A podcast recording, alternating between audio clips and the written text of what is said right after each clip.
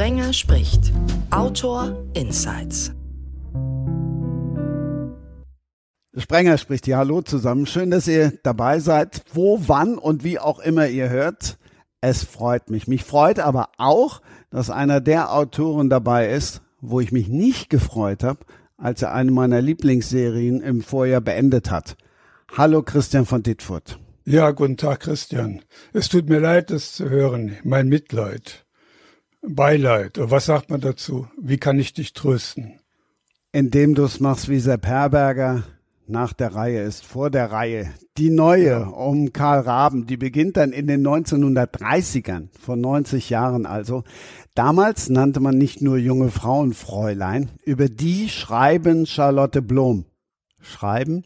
Ja, nicht schreibt, denn Charlotte Blom sind zwei. Hallo Dorothea Böhme. Hallo. Und hallo Regine Bott. Hallo das Fräulein vom Amt. Da sind wir dann sogar in den 1920er Jahren. Aber bevor wir ins letzte Jahrhundert gehen, nochmal zu der Serie, die ich gerade angesprochen habe. Ist, kennt ihr die? Nee, kenne ich tatsächlich nicht. Nee. Muss ich zu meiner Schande gestehen. Skandalös. Ja, finde ich auch. Muss ich zugeben. Ja, aber dann haben wir jetzt auch direkt was für unsere neue Leseliste. Genau. Christian, sieben Folgen in sieben Sätzen zusammengefasst und bitte. Ja, Eugen de Bott ist ein Kriminalkommissar, der alles besser weiß als seine Kollegen und sich damit auch furchtbar beliebt macht. Das Problem ist nur, er weiß es besser. Und er hat einen direkten Draht zur Kanzlerin, was ihm natürlich auch manche Leute neiden. Und es geht in diesen Debattfällen durchweg um politische, ja, wie soll man das sagen, Verstrickungen, Aktionen, äh, je nachdem. Sind Politthriller. Punkt. Weniger als fünf Sätze. Sind wirklich rasant völlig abgefahren. Da flog dann letztlich nicht nur das Bundeskanzleramt in die Luft, da flogen einem aber auch die lateinischen Philosophensprüche um die Ohren. Ja. Ich habe mich immer gefragt, welcher Hegel, passt Hegel. wohl am besten zum Autoren? Och, das weiß ich gar nicht. Ich habe eigentlich zuerst immer bei Hegel nachgesehen, weil, weil ich den mag, sofern ich ihn verstehe, was ein anderes Thema ist. Äh, und sonst habe ich ja so eine große digitale Bibliothek mit Philosophen, da habe ich dann so gescrollt und gesucht. Und was eben zum jeweiligen Thema passte, nicht? Man sucht, man ist also verzweifelt und man sucht, das ist ganz original jetzt, auch originell, man sucht eben ein, ja, ein Zitat zum Thema Verzweiflung. Das findet man dann bei der Online-Suche oder bei der Suche in der inzwischen nicht mehr existenten digitalen Bibliothek. Ähm, ich wollte jetzt, ich wollte nicht dagegenhalten, das ist das falsche Wort, aber ich wollte ergänzen, dass bei uns nicht philosophiert wird, sondern bei uns wird den Roman eher gesungen. Wir Schön. haben viel zeitgenössische Lieder drin, ähm, ja, und viel Filme. Bei uns ist es eher heiter, ähm, cozy, ähm, aber du weißt ja, was du jetzt machen musst. Ne? Du weißt Bitte? doch, was du jetzt, du weißt ja, doch, was nee, ihr nee, jetzt nee, machen müsst. Ihr müsst singen. Nee, nee, ich werde nicht singen. Nee, nee. Keine Angst. Ja. Ähm, genau, wir haben eher Cozy Crime, also wir äh, kein Thriller, sondern bei uns geht alles ähm, etwas gemütlicher, aber doch trotzdem spannend zu. Das gilt aber auch, wenn ihr einsam schreibt, ne? Oder andersrum, wenn ihr alleine schreibt. Ähm, wenn ich alleine schreibe, schreibe ich Science Fiction. Also da bin ich in einer ganz, ganz anderen Welt drin. Ähm, ich schreibe dann in der Zukunft und nicht in der Vergangenheit. Und ich habe gesehen, dass der Christian ein paar Alternativweltromane geschrieben hat. Das fand ich ja sehr interessant. Ja, ja, vor ein paar Jahren. Ich schließe auch nicht aus, dass das mal wieder vorkommt. Ja, das finde nee, ich gut. Ja, ja. Die ja. waren sogar erfolgreich. Mhm. Ja, ja, habe ich gesehen. Das, das ähm, finde ich auch sehr reizvoll, sowas, ja. Aber ähm, erstmal Fräulein, genau. Die 20er Jahre, ja. Dorothea, du musst mich jetzt retten von wegen Kosikran. Ähm, ja, schreibe ich tatsächlich auch selber manchmal. Also in meinen ähm, Regionalkrimis, die in Stuttgart spielen, das ist auch sehr cozy. Ansonsten schreibe ich aber mittlerweile tatsächlich auch eher ein hm, bisschen ernster. Ähm, auf der Insel Guernsey spielen meine Krimis aktuell, sind so Urlaubskrimis, aber ja, auch teilweise in der Vergangenheit. Da habe ich mir jetzt mit dem Fräulein da was eingehandelt, dass ich mich jetzt auf einmal fürs historische Schreiben interessiere. Ja, da habt ihr ja viel recherchieren müssen, ne? Fürs historische Schreiben. Ähm, ja, das stimmt, ja, ja. Also klar, natürlich etliche Museumsbesuche, etliche mhm. Archivbesuche. Dann hat man ja momentan wirklich ähm, den Vorteil, dass man sich sehr, sehr viel digital archiviertes im Internet angucken kann. Also, also man recherchieren wird ja immer fauler. Also zumindest muss man nicht aufstehen. Es ist schon ähm, ja, es ist ein Segen. Auf der anderen Seite hat man die Dokumente ja auch gern in der Hand. Also wenn wir unser, unser Fräulein vom Amt ähm, ermittelt ja in Baden-Baden und wenn wir da im Stadtarchiv sind, ähm, ist es auch einfach schön, die Dokumente in der Hand zu haben. Also das wirst du ja sicher bestätigen, Christian, dass das einfach ja. Spaß macht, die, diese Sachen, ja, in der Hand zu halten. Das, das hatte ich schon lange nicht mehr seit meinem Studium nicht mehr so richtige Archivquellen in der Hand. Aber klar, digitale Quellen, super. Also in digitalen Archiven wühlen, das ist natürlich auch toll. Wenn man da mal kurz ähm, nachgucken muss zwischen zwei Sätzen, das ist ähm, ja schon sehr, sehr toll. Ja, ja, ja, ich mag das unheimlich gerne, auch, auch körperlich gewissermaßen in Archiven. Äh, aber digital, man schweift dann gern mal ab. Also ich zumindest, ich schweife ja, gerne mal ab und lese, lese noch dies und lese noch das. Ja, ja. Und das genau. Bundesarchiv, das hat ja große Bestände inzwischen online gestellt. Das kann man auch ausdrucken dann. Dann hat man es auch in der Hand. Es war nicht das Originaldokument, aber eine Kopie. Ja. Und das ist unheimlich gut. Ja, finde ich auch. Ja, ich finde es auch klasse. Aber ja, Stadtarchive, Stadtarchive sind, glaube ich, noch nicht online, ne? Ähm, zumindest nicht alles. Also ein paar Sachen ja. sind tatsächlich online. Also im Stadtarchiv Baden-Baden sind zum Beispiel die Adressbücher online. Das ist auch ja. was, ähm, was, äh, was ganz Tolles. Also was mir vorher eigentlich gar nicht so klar war, weil gut, es ist jetzt wirklich so die erste historische Sache, die ich so geschrieben habe, aber ähm, wie viel einem Adressbücher eigentlich weiterhelfen bei historischen ja. Romanen. Also das ist ähm, Habt ihr auch persönlich Karten? spannend, aber auch sehr, sehr hilfreich, ja. Habt ihr auch Karten von Baden-Baden ja, zum Beispiel? Ja, ja, ja. Äh, da gibt's ja online, gibt's einen Verlag, dessen Namen ich blöderweise vergessen habe, der auch einem dann Karten macht, also Stimmt. digital. Ne, ja. Schickt einem dann zu, das kann man dann groß ausdrucken. Ja. Äh, und das ist toll. Also. Ja, ja, das habe ich auch gesehen. Ja. Wir haben Reiseführer zum Beispiel auch. Reiseführer, Reiseführer. ja, wir haben auch ja. original Reiseführer. Super, ja gerieben. Wir Baden-Baden ja nochmal den Vorteil haben, dass die Stadt sich ja gar nicht verändert hat. Ja. Das heißt, wir ähm, laufen mit dem Reiseführer von 1922 durch die Gegend und es Schön. alles. Schön, das ist toll. Berlin ist das leider anders, ja. Ja. ja, ja. Aber es doch, äh, diese alten Reise, äh, Reiseführer und Karten helfen enorm, finde ja. ich. Das ist so die Basis mit. Und dann die historischen Dokumente entweder, sagen wir mal, überregional oder eben regional, ist ja egal. Und das zusammen gibt schon ein gutes Fundament. Ich lese auch gerne Memoiren zum Beispiel oder Zeugenaussagen von Gerichten äh, und so Geschichten. Also sehr, sehr, auch Tagebücher können sehr interessant sein, finde ich. Ja, ja, richtig, ja. ja. Oder ähm, so Gesellschaftsmagazine. Ja. Ja, und ich meine, wir lesen natürlich auch viel Modezeitschriften von damals, ja. die Dame und so weiter oder, oder den, den Uhu ähm, lesen ja. wir. Also da kommen einfach auch immer ganz viele Sachen drin vor, wo man denkt, ah, das ist toll, das müssen wir irgendwie unterkriegen noch. Also macht ja Spaß, mir macht es einen höllischen Spaß, so Sachen ja. zu suchen. Wobei ich das selber ja gar nicht mehr kann, ist mir zu weit. Aber ich habe einen Historiker, der hervorragend viel besser recherchiert als ich und der er dann Dokumente findet und dies und jenes und man spricht dann ab, wo, was er sucht und wo. Und er macht das dann in einer ungeheuren Zuverlässigkeit. Ja, das ist ja auch toll. Kann. Ja, das ist toll, ja, ja. So, so der deutsche Ken Follett mit seinem Team, das für ihn recherchiert, so. ja, nee, ja, das ist ein bisschen übertrieben. Aber äh, ich bin ja, ich bin ja auch zu alt, um da jedes Mal ins Archiv zu fahren. Das sind ja 2000 Kilometer, ne? Also, das muss jetzt nicht sein. Mhm. Aber ist toll, ne, ne, und er schickt mir dann die Kopien oder das Archiv direkt und das ist wirklich gut.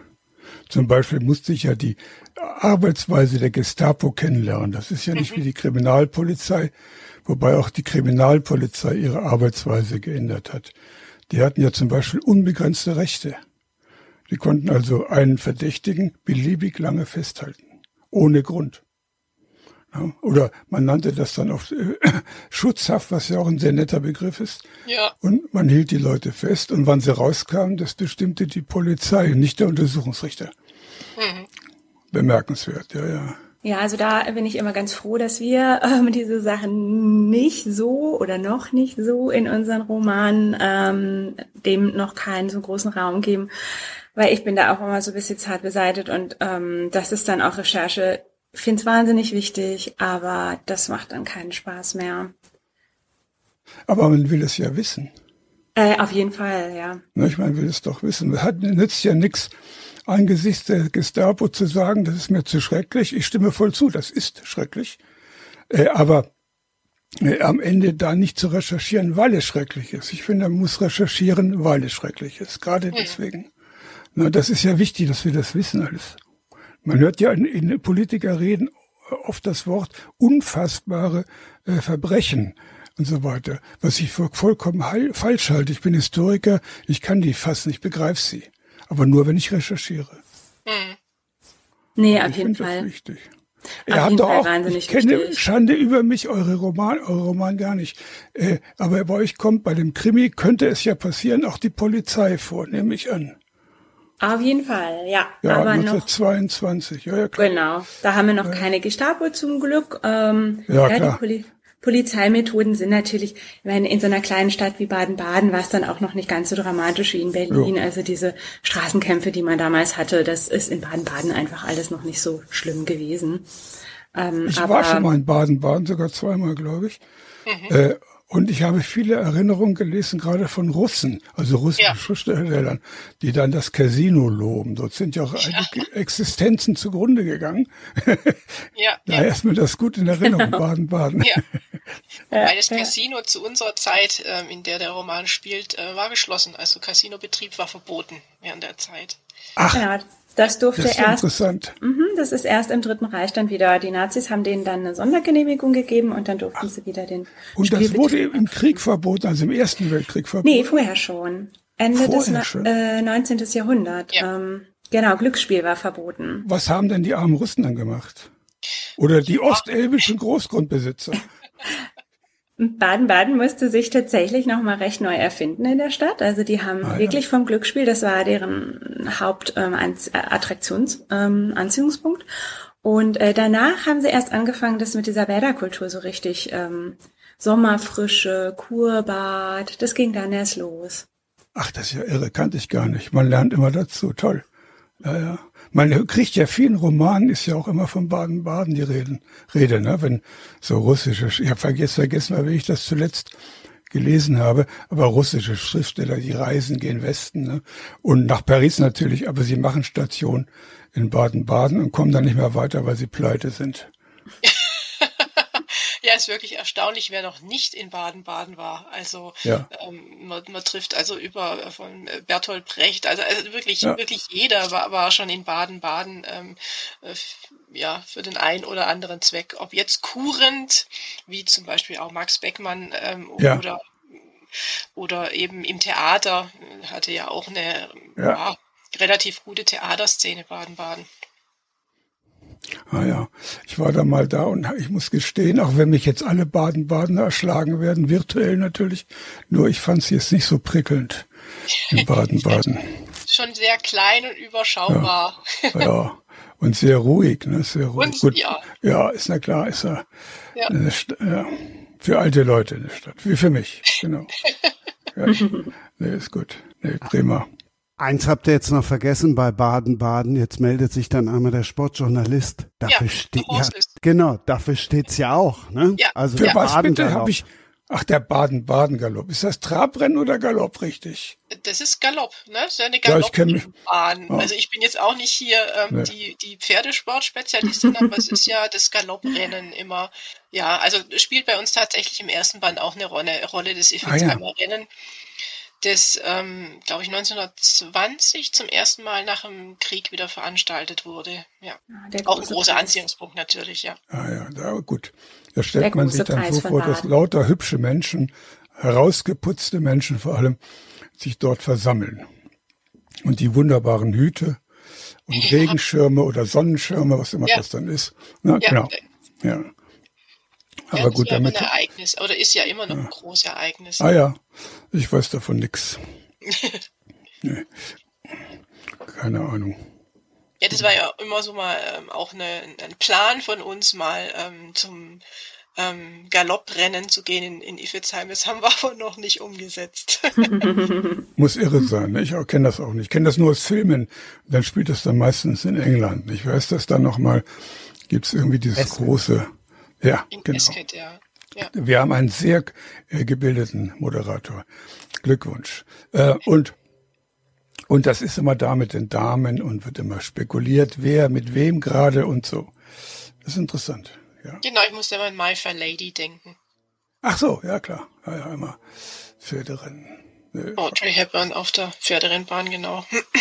Der gebildete Moderator lag gerade erstmal auf dem Boden, weil er einen halben Liter Cola verschüttet hat. Nur so weit zum ja. Thema gebildet. Hab hier gerade alles weggewischt, aber schön mit dem Kopfhörer auf dem Kopf. Ja. Eins hätte ich gern noch schnell aufgeklärt für alle, die die zuhören, sagen, hä, wie jetzt 2000 Kilometer? Ach so, ja gut, ich, ich lebe im Augenblick in der Bretagne. Manchmal lebe ich in Berlin und manchmal wohne ich in der Bretagne. Das im Augenblick wohne ich, évidemment, sagt der Franzose. Augen, wahrscheinlich oder Augen. Nee, offensichtlich heißt es. Offensichtlich in der Bretagne. Ja. Und das sind dann 2000 Kilometer. Dann mach uns jetzt noch ein bisschen, noch ein bisschen neidischer. Guck mal aus dem Fenster auf, das ist doch, Lavendel und was weiß ich was alles jetzt, ne? Oh, du verwechselst wechselst uns aber mit, mit Südfrankreich. Wir haben jetzt zwar Palmen und äh, diverse tropische Pflanzen, aber das Attraktive sind, sind eigentlich zwei Dinge. ist die Küste, die ist fantastisch. Die Atlantikküste, das sind so 13 Minuten, 14 Minuten von hier mit dem Auto. Und äh, die, es gibt im Inneren der Bretagne, was viele Menschen gar nicht wissen, äh, weil sie so äh, wasserfixiert sind, äh, gibt es fantastische Ortschaften und, und auch sehr, sehr hügelig, die Bretagne und Wälder und Ortschaften. Fantastisch, also äh, eine sehr, sehr schöne Ecke. Und das äh, Klima ist mild wegen des Atlantiks, mhm. stabil, aber im Winter schneit es nicht, sondern es regnet kann man sich drüber streiten, was man besser findet. Also ich fände Schnee manchmal besser, weil es dann doch ein bisschen zu viel regnet, wogegen wir auch im Sommer inzwischen diese Hitzewellen haben. Die sind ja zwar ein bisschen gefiltert, also wenn die Südfrankreich 40 Grad haben, dann haben wir 35 oder 34, aber das finde ich auch zu viel. Nicht? Also ja, das, das ja, aber der Tourismus zum Beispiel orientiert sich langsam um. Es kommen immer mehr Touristen hierher, also gerade französische Touristen. Und im August, äh, also äh, mit ab Mitte Juli bis Mitte September äh, wird ist das wirklich schwierig hier. Also zäh. Wenn man ein Auto fährt, dann steckt man gerne mal im Stau. Und in Läden ist alles voll, ne, weil die Touristen wollen ja auch gemeinerweise was essen und trinken. Und naja gut. Aber da ist sonst im Rest des Jahres ist alles ruhig. Ich war letztes Jahr in der Bretagne ähm, auf der Durchreise quasi nach Guernsey. Da waren wir in Saint-Malo und das äh, fand ich auch total spannend. Ja, total toll. da war ich noch nie, muss ich gestehen. Wahnsinn, ja das ist ja. ja. direkt am Ufer und ja. ähm, das Meer, das spritzt dann also äh, richtig hoch und äh, man kann da in den, also wenn man da in den Häusern ist, dann hat man im Grunde, man wohnt direkt am Meer. Ja. Also direkt dran. Mhm. Bei Flut ist da auch kein Strand mehr zwischen. Ja, ich gebe mal, ich mache ja viele Fotos auch darüber. Äh, ich gebe mal die Adresse durch. Das ist Christian Dittfurt, also zusammengeschrieben ohne Punkt, äh, Strich fotografie.de. Da gucke ich mir direkt an. Ja, könnt ihr mal gucken. Da gibt's viele Bilder von der Küste und auch von Wellen natürlich und von Viechern an der Küste und dieses und jenes. Oh ja, Meereslandschaften, toll. Ja, genau und so. Und da, wir waren ja zuletzt waren wir im Norden der Bretagne an der äh, Côte de Granit Rose. Und das sind wirklich, also wenn man sich ganz fest einbildet, rosafarbene Felsen. Äh, ist eine tolle Landschaft. Viele Felsen, völlig wirr. Also muss irgendwann eine Eiszeit vorbeigekommen sein. Irgendwelche Gletscher äh, und ähnliches, die da diese Steine so komisch arrangiert haben. So eine Mischung aus Steilküste, es gibt aber auch eine ganz flache Küste und da liegen dann Brocken rum, unglaublich. Und das sind rosa Farben, weil es einen bestimmten Granit, den es auch nur dort gibt und in Ungarn, glaube ich, noch haben sie mir erzählt. Ach, aber was? nur an den zwei Orten, ja. Okay, das wusste ich nicht. Ich habe mal eine Zeit lang in Ungarn gelebt. Nee, die haben auch eine, irgendwo haben die auch aber diesen rosa Granit, äh, ich weiß nicht wo, im Inland oder keine Ahnung, aber mhm. es kann sein, dass ich mich irre, ich irre mich gern mal, aber ich glaube, dass das auch äh, in Ungarn gibt, den rosa Granit. Hm, spannend. Dorothea, du hast wie ich wahrscheinlich nur den Banner Leck gelesen und gedacht, Mensch, das kann alles nur in der Bretagne sein. Ne? den habe ich tatsächlich gelesen als Vorbereitung auf unseren Urlaub letztes Jahr. ja. Ich habe den noch nicht gelesen.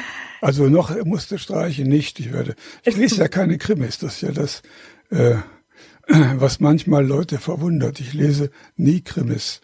Ja, das verwundert mich jetzt auch. Da, da muss ja. ich jetzt gleich mal einhaken. Warum nicht? Ja. Um dich nicht irgendwie in eine Richtung treiben zu lassen, in die du gar nicht hin möchtest als Autor? Nee, oder? Da bin ich, da bin ich eigenwillig genug. Aber ich habe so Situationen, äh, wo ich dann deutsche Krimis oder auch ausländische Krimis lese und oft enttäuscht bin. Nicht, weil ich besser wäre, das meine ich überhaupt nicht, sondern weil die Geschichte mich nicht packt, aber offensichtlich viele andere Leute und so. Das ist so, ich habe da diese Erfahrung gemacht und irgendwann kam mir das die Idee, vielleicht ist das ja für einen wie für mich, ich bin ja Historiker mit Leidenschaft oder aus Leidenschaft, vielleicht ist das verschwendete Zeit. Und so lese ich dann jetzt äh, weiter meine Fachliteratur und verwurschte die zu Krimis. Ah, und verpasst damit so viel bei Banalek und seinem Kommissar Dupin. ähm, ja, alle habe ich tatsächlich nicht gelesen, aber ich habe sehr viele Banalex gelesen und ich mag das total gern mit dem Lokalkolorit. Ich liebe das. Ich fühle mich wirklich gleich an Ort und Stelle, auch wenn ich noch nie da war. Ich finde es total toll. Ich habe die Sonne im, im Gesicht, ich habe den Salzgeruch in der Nase und den Wind im Haar. Und dann trinke ich einen Kaffee. Und dann bin ich, und dann bin ich in der Bretagne beim Banalek. Kaffee Ole. Ja. er trinkt, glaube ohne, ohne Lä, aber ich, oh, ich weiß gar nicht. Mit. Ah ja. Man kriegt auch guten Cappuccino hier. Ja, vor allem stark. Ich finde den Kaffee ja. in Frankreich immer ganz stark. Ja, das ist gut. Finde ich auch. Wird man wenigstens wach. ja, da. Ja, und du, nee. du liest ähm, eben keine Krimis. Das ist wirklich nein, äh, tatsächlich sehr spannend. Krimis, ja. Ich lese, die einzige Ausnahme ist, äh, manchmal lese ich Krimis von Lee Child. So einmal im Jahr oder so. Mhm. Und das ist ein amerikanischer Autor, der dort auch sehr erfolgreich ist, wie scheint, äh, und der etwas vollbringt, das ich nie leisten könnte. Nämlich mit demselben Helden immer die gleichen Geschichten zu erzählen, nur ein bisschen anders koloriert. Und es funktioniert.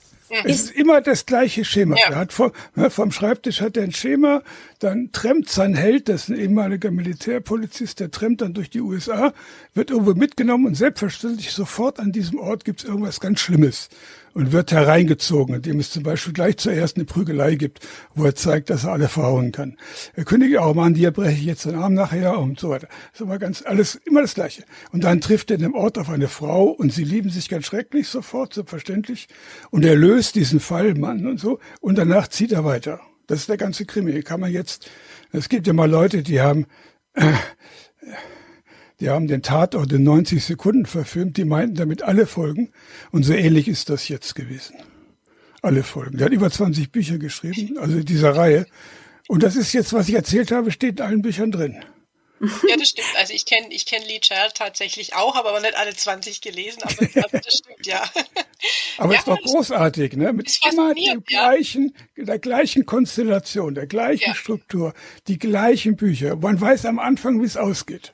Ja. Und dann, dennoch ist es interessant, finde ich. Und trotzdem bleibt man dran, ja. Ja, es, es sind Meisterwerke. In dem Sinne sind es Meisterwerke. Sind es diese Jack Reacher-Romane? Ja, exakt. Ja, hm. die Filme habe ich gesehen. Noch nicht ja. gelesen, aber... Ähm, Gibt einen Film mit Tom Cruise, dem Zwerg. Der, den, passt, den ja nun, der passt ja nun gar nicht dazu. Also das ist lächerlich. Ja. Ich fand den Film eigentlich ganz charmant, muss ich sagen. Ja, wenn man das Original kennt, dann findet man das nicht mehr charmant. Ja, okay, ist, weil dieser, dieser Reacher, der lebt von seiner Größe um die zwei Meter äh, und der, leicht übergewichtig, aber Muskelpaket, so ne, richtiger Sack. Mhm. Und da ist der Tom Cruise zu schick für. Das ist einfach das zu klein und zu schick. Funktioniert nicht. Muss man einfach die Bücher gelesen haben, da weiß man, dass das äh, auch von der Atmosphäre kommt das nicht hin. Dieses Ding mit dem Tom Cruise war ganz nett, aber man darf dann nicht die Bücher lesen. Mhm. Ja. ja. das ist ja oft so, dass man, dass man ähm, ja diese Diskrepanz zwischen, zwischen Literaturvorlage und, und Verfilmung. Ja, genau, ja. Ja, ähm, aber zu, zur Frage, ich habe ja früher Sachbücher geschrieben, ein paar. Äh, und dann hatte ich mal ein Thema, das geht um die, das war die Arisierung. Da wollte ich ein Sachbuch drüber schreiben. Und irgendwann so im Laufe der Wochen wurde mir klar, dass die Höchstauflage dieses Buches ungefähr bei sieben Exemplaren liegt. Und fünf davon geht an die Verwandtschaft. Und da habe ich gedacht, dann müsste ich eine Form finden, weil ich das ja unbedingt wollte, dieses Thema schreiben. Und dann habe ich mir überlegt, dann, ich hatte gerade so einen ganz schlechten Krimi gelesen. Äh, der war wirklich grottenschlecht. Äh, ich habe auch nicht bis zum Ende durchgehalten, glaube ich. Meistens tue ich das ja, um weiter zu lachen. Äh, aber das war dann äh, die Idee, ja, dann schreiben wir doch mal ein Krimi damit, so ein Rachekrimi. Ne? Und dann war das mein erster Kriminalroman, ah ja. der so eher, eher okay. zufällig zustande kam. Und dann war der Verlag, er sagte, wo schreibt er noch mal ein paar davon, weil sich das gut verkauft hat. Und dann habe ich noch mal ein paar davon geschrieben und so ging das dann immer weiter. Und ich bin aber immer Historiker geblieben. Das war beim Stachmann einfach, weil der ja auch Historiker ist bei dieser ersten Krimireihe. Äh, bei den danach habe ich ja noch so eine WG-Geschichte geschrieben, dreibändig, und dann den Eugen de Bott, der ja schon erwähnt wurde. Das hat nichts mit Historie zu tun. Aber jetzt bin ich wieder da, wo es mir richtig gefällt. Dann kann ich alle meine Lektüre von Fachliteratur und Quellen rechtfertigen. Mhm. Du bist in den 30er Jahren, richtig? Also mit ich, deinen Krimis. Äh, ja, ich dachte schon, es wäre ein Kompliment, aber gut. Nee. ja, man kann sich ja mal irren. Aber nee, nee. Ich bin jetzt beim im Jahre 1935. Ja. Reichsparteitag der NSDAP, mhm.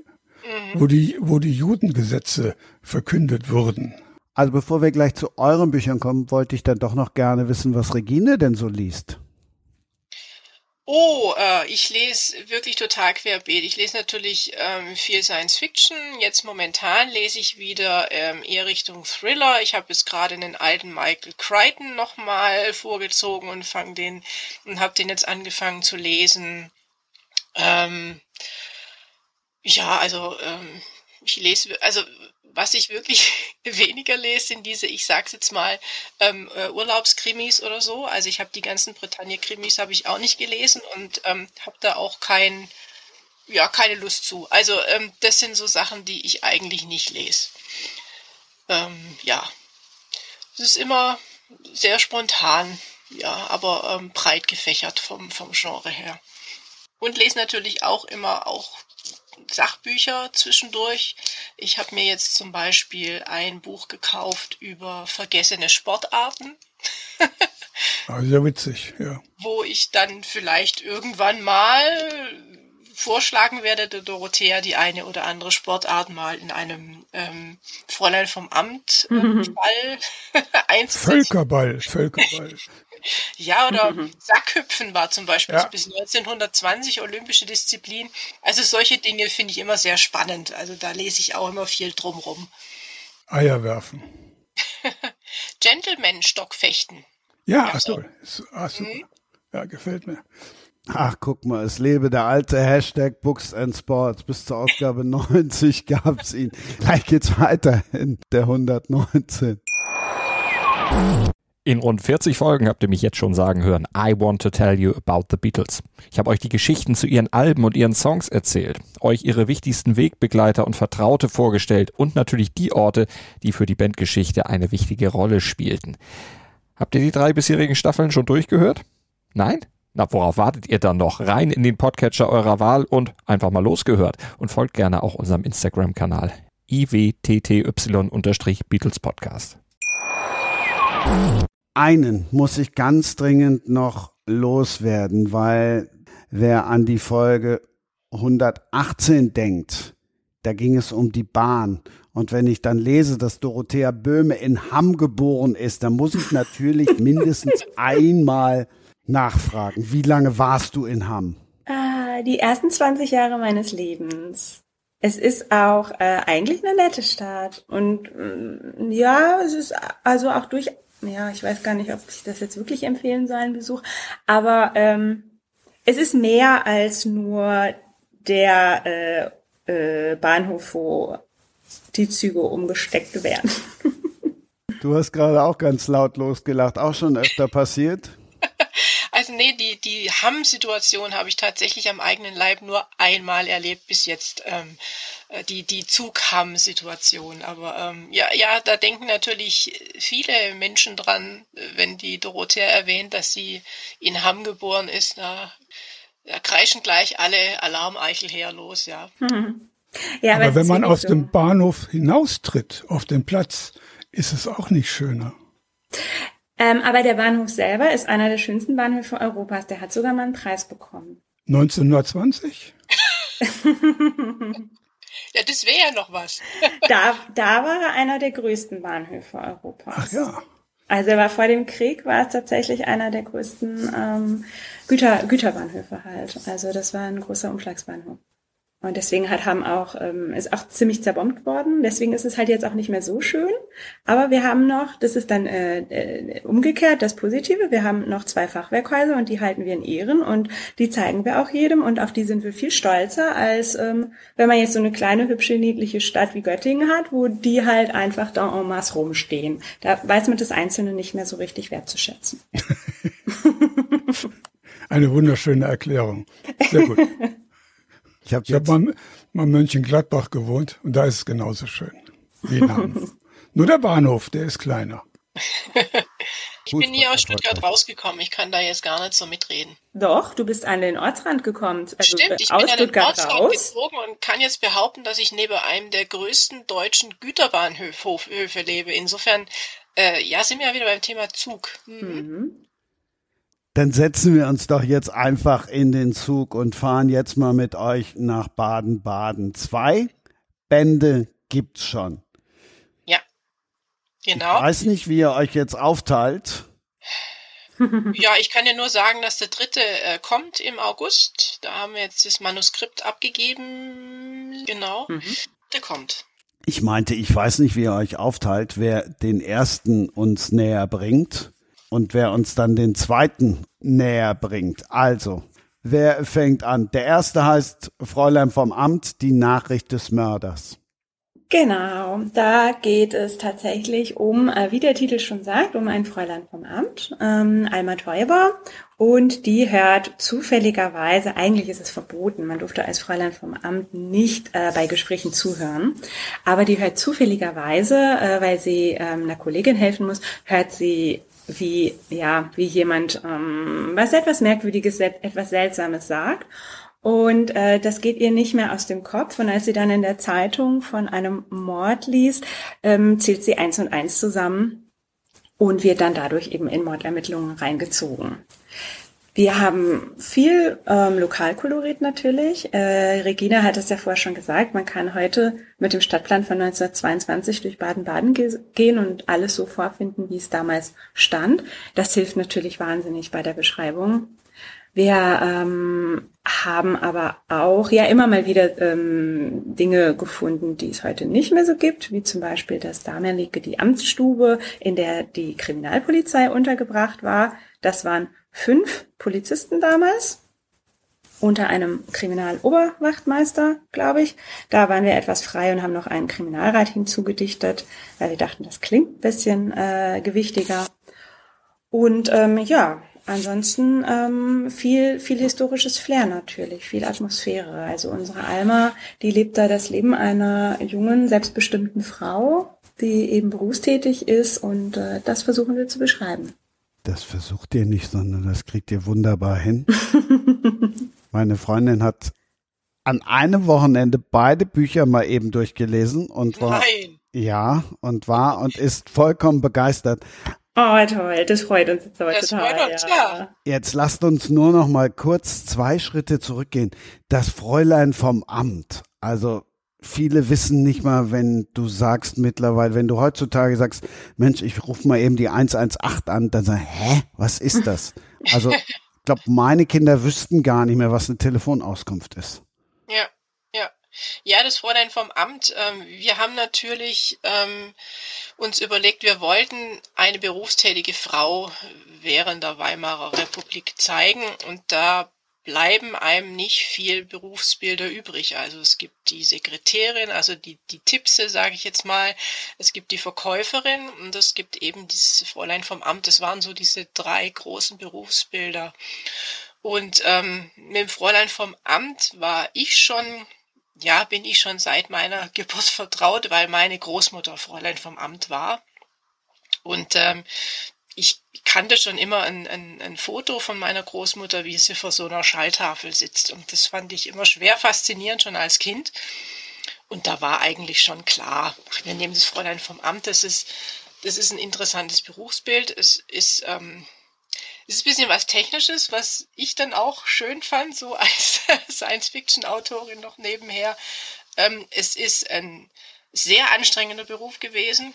Also wir haben uns diese großen Schalltafeln auch in verschiedenen Telekommunikationsmuseen angeguckt in Deutschland. Das sind bis zu 10.000 Klinken, da saßen drei Fräulein davor, die die alle bedienen mussten. Ähm, ja, also Respekt vor dem Beruf. Dann war es eigentlich klar, wir nehmen den. Du glaubst jetzt wirklich, jeder 20-Jährige, der den Podcast hört, hat verstanden, was so ein Fräulein vom Amt macht? das Fräulein vom Amt äh, verbindet einfach Teilnehmer miteinander. Also man, man hatte ja noch keine Selbstwählapparate, sondern man hatte nur Apparate, mit denen man dann mit dem Amt verbunden wurde. Die Fräulein hatten dann immer die gleiche Phrase, die sie dann abspulten. Hier Amt, äh, was beliebt. Und man hat dann die Nummer genannt, mit der man verbunden werden wollte. Also damals gab es schon seit Ende der acht, äh, des 19. Jahrhunderts gab es schon Telefonbücher. Natürlich waren da noch nicht so viele Nummern drin damals, ähm, wurden natürlich immer mehr. Und ja, das, man wusste dann die Nummer, mit der man ver, äh, verbunden werden wollte. Und das Fräulein von Amt hat dann die dementsprechende, das Kabel genommen und die Klinke in, den Stecker in die dementsprechende Klinke gesteckt. Und dann war die Verbindung hergestellt. Ja, und nachher hatte das Gespräch wieder getrennt. Ab und zu hat sie mal reingehört in das Gespräch, ob die Leitung noch besteht, also ob das, ob man sich noch miteinander unterhält oder ob die Verbindung abgebrochen ist. Wenn die abbrach, musste sie die Verbindung nochmal neu herstellen. Und das hat die den ganzen Tag gemacht. Und zwar wirklich im Akkord. Natürlich, je mehr, ähm, je verbreiteter das Telefon wurde, desto anstrengender und aufreibender wurde die Arbeit. Die Fräulein hatten schwere Brustmikrofone umhängen, die waren wirklich schwer. Ähm, ja, mit denen mussten sie halt den ganzen Tag arbeiten und zurechtkommen. Und sie wurden beaufsichtigt äh, von, von einer Aufsichtsperson, die auch ab und zu mal in die Verbindungen reinhörte, um zu gucken, ob da auch alles gut läuft, ob die Fräulein freundlich sind, ähm, ob sie eine freundliche Stimme haben, ob sie gut mit ihren Kunden umgehen. Ähm, ja, Genau. Kein einfacher Beruf. Ist so ein bisschen besser zu verstehen. Ich gehe mal von aus, dass jetzt der ein oder andere oder die ein oder andere sich das vorstellen kann. Dann für die etwas älteren, die wissen es noch, wie es früher war, wenn du im Hotel warst und nicht selber rauswählen konntest. Da hattest du ja dann unten, hier ist die Rezeption, was kann ich für Sie tun? Ja, verbinden mhm. Sie mich doch mal mit dem und dem. Aber so, ich glaube, so die ganz Jungen jetzt, die brauchten gerade genau diese Erklärung. Ja, also ich finde es selber immer noch beeindruckend, vor diesen riesigen Schalltafeln zu stehen. Also wenn jemand zufällig mal in Frankfurt ist oder in Nürnberg, da gibt es diese beiden großen Kommunikationsmuseen, ähm, äh, gerne mal so einen Schallschrank angucken. Ähm, es ist, das ist wahnsinnig beeindruckend.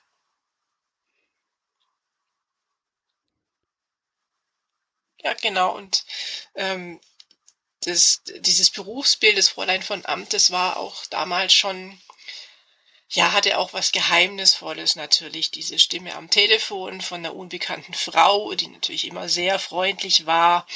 Ähm, das hat auch Literatur, ähm, Musik und Film inspiriert. Also es gibt einige Spielfilme über das Fräulein vom Amt schon, äh, Stummfilme schon. Ähm, es gibt auch äh, Lieder über das Fräulein vom Amt. Also es gibt Hallo, du liebe Klingelfee zum Beispiel. Das war damals auch ein sehr bekannter Schlager. Ja, das, also das Berufsbild ging sozusagen in die Kulturgeschichte ein, also so wie auch das Berufsbild der Sekretärin. Es gibt ja auch wahnsinnig viel Romane und Filme über, über Sekretärinnen, auch schon Stummfilme. Es waren einfach so die gängigen ähm, Frauenberufe. Genau, nee, nee. Das ist ja, äh, ich, ich erinnere mich selbst doch daran, dass ich im Hotel tatsächlich über die Rezeption mich verbinden lassen musste. Und so, das ist schon eine Technik, die eigentlich äh, sehr lange noch äh, war, war die Post war da ja noch der große Telefon, der einzige, muss man sagen, Telefonanbieter. Und die haben eben diese Schalträume gehabt, wo dann die Fräuleins saßen. Naja, das ist, ich glaube, es gibt in, in dem Technikmuseum in Berlin, gibt es, habe ich, bilde ich mir ein, auch so einen Schaltkasten mal gesehen zu Stimmt, haben. ja. Ne, diese vielen Löcher, wo dann die Ja. Kabel rein, verschiedenfarbene Kabel, glaube ich auch, oder Kabelköpfe, weiß ich gar nicht mehr, Buchsen, da reinstecken mussten. Also ich kann mir das gar nicht vorstellen, wie man das hinkriegt. Aber gut, offenbar gibt's da Leute, die können das. Und das ist furchtbar stressig, ne? Man darf sich auch nicht irren. Viele, viele Möglichkeiten, viele, viele Buchsen, wo man also einen Stecker reinstecken muss. Naja, vielen Dank. Ja, schon ein sehr, sehr anstrengender Beruf. Ja, denke ich schon Ja. auch. Also könnte ich mir, könnte ich mir auch nicht vorstellen. Also wirklich, es sind ja auch immer die gleichen Bewegungen, die man ausführt. Wahrscheinlich auch immer nur mit einem Arm, nehme ich an. Man hat also Ja. seinen favorisierten Arm und steckt dann immer nur die ganze Zeit diese Klinken hin und her. Ähm, ja, ja, schon sehr anstrengend. Würde die Berufsgenossenschaft wahrscheinlich heute gar nicht mehr erlauben. Nee, Ne? Gibt Arthrose in der Schulter oder in den Ja. Händen. Ne? genau. Und gibt Rückenschmerzen. Ne? Und man äh, der wird ja auch dann irgendwann invalid wahrscheinlich, nicht früher. Also das ist ja ein brutaler Job eigentlich, körperlich vor allem, aber auch im Kopf. Ne? Diese ewige Dauerkonzentration, der Stress. Also da haben auch nicht, nicht wenig Frauen haben da ähm, ja früh aufgegeben, einfach aus gesundheitlichen Gründen. Und Exakt. Ja. Ja. Und ähm, aber unser Fräulein vom Amt ähm, möchte das nicht. Also die ähm, liebt ihren Beruf und möchte ihn einfach weiter ausführen. Aber sie ist natürlich in einem Konflikt, weil sie sich in den ähm, Kriminalkommissar verliebt hat, mit dem sie oder sagen wir mal, den sie etwas unterstützt. Eigentlich macht sie ja mehr als er beim Lösen der Fälle. Ähm, aber wenn sie heiratet, muss sie ihren Job aufgeben. Das war damals so. Ach, das ist ja interessant. Ja. Und Ja, deswegen ja. ist sie eben in diesem persönlichen Konflikt. Was soll sie jetzt machen? Und bis jetzt hat sie ihren Job noch nicht aufgegeben. Nee, ich finde es ja toll, so einen alten Konflikt, der ja damals wirklich äh, schmerzhaft war, oft, dass man den wieder ausgräbt in den heutigen, nicht und heute den Menschen präsentiert, die davon gar keine Ahnung haben. Das ist wirklich interessant. Das ist ein Teil der Geschichte natürlich so etwas, dass es solche Berufe, solche schweren Berufe gab, auch äh, die sich keiner mehr vorstellen kann heute. Finde ich gut. Ja, und für uns als Frauen war es dann einfach auch noch total interessant. Ähm, Es war ja im Grunde die erste Zeit, wo Frauen ein bisschen mehr Freiheiten hatten, die aber natürlich immer noch nicht so weitreichend waren wie heute. Und ähm, das ist, das war sehr interessant so im Rückblick auch. Die Frauen hatten ja auch damals schon Wahlrecht im Gegensatz zu den meisten anderen europäischen Ländern. Das ist ja auch interessant. Nicht, dass Genau. man in Deutschland vor England, ich glaube sogar vor ja, lange vor Frankreich, ein Frauenwahlrecht hatte. Seit 1918, genau nach dem Ja. Krieg. Ja, ja. Genau. Und das war ja eine, in der Beziehung war das wirklich eine Revolution. Weil das ja äh, den Frauen zumindest erstmal die Möglichkeit gegeben hat, sich auch demokratisch zu organisieren. Das war ja vorher schwierig. Wurde ja auch verpönt in der Öffentlichkeit.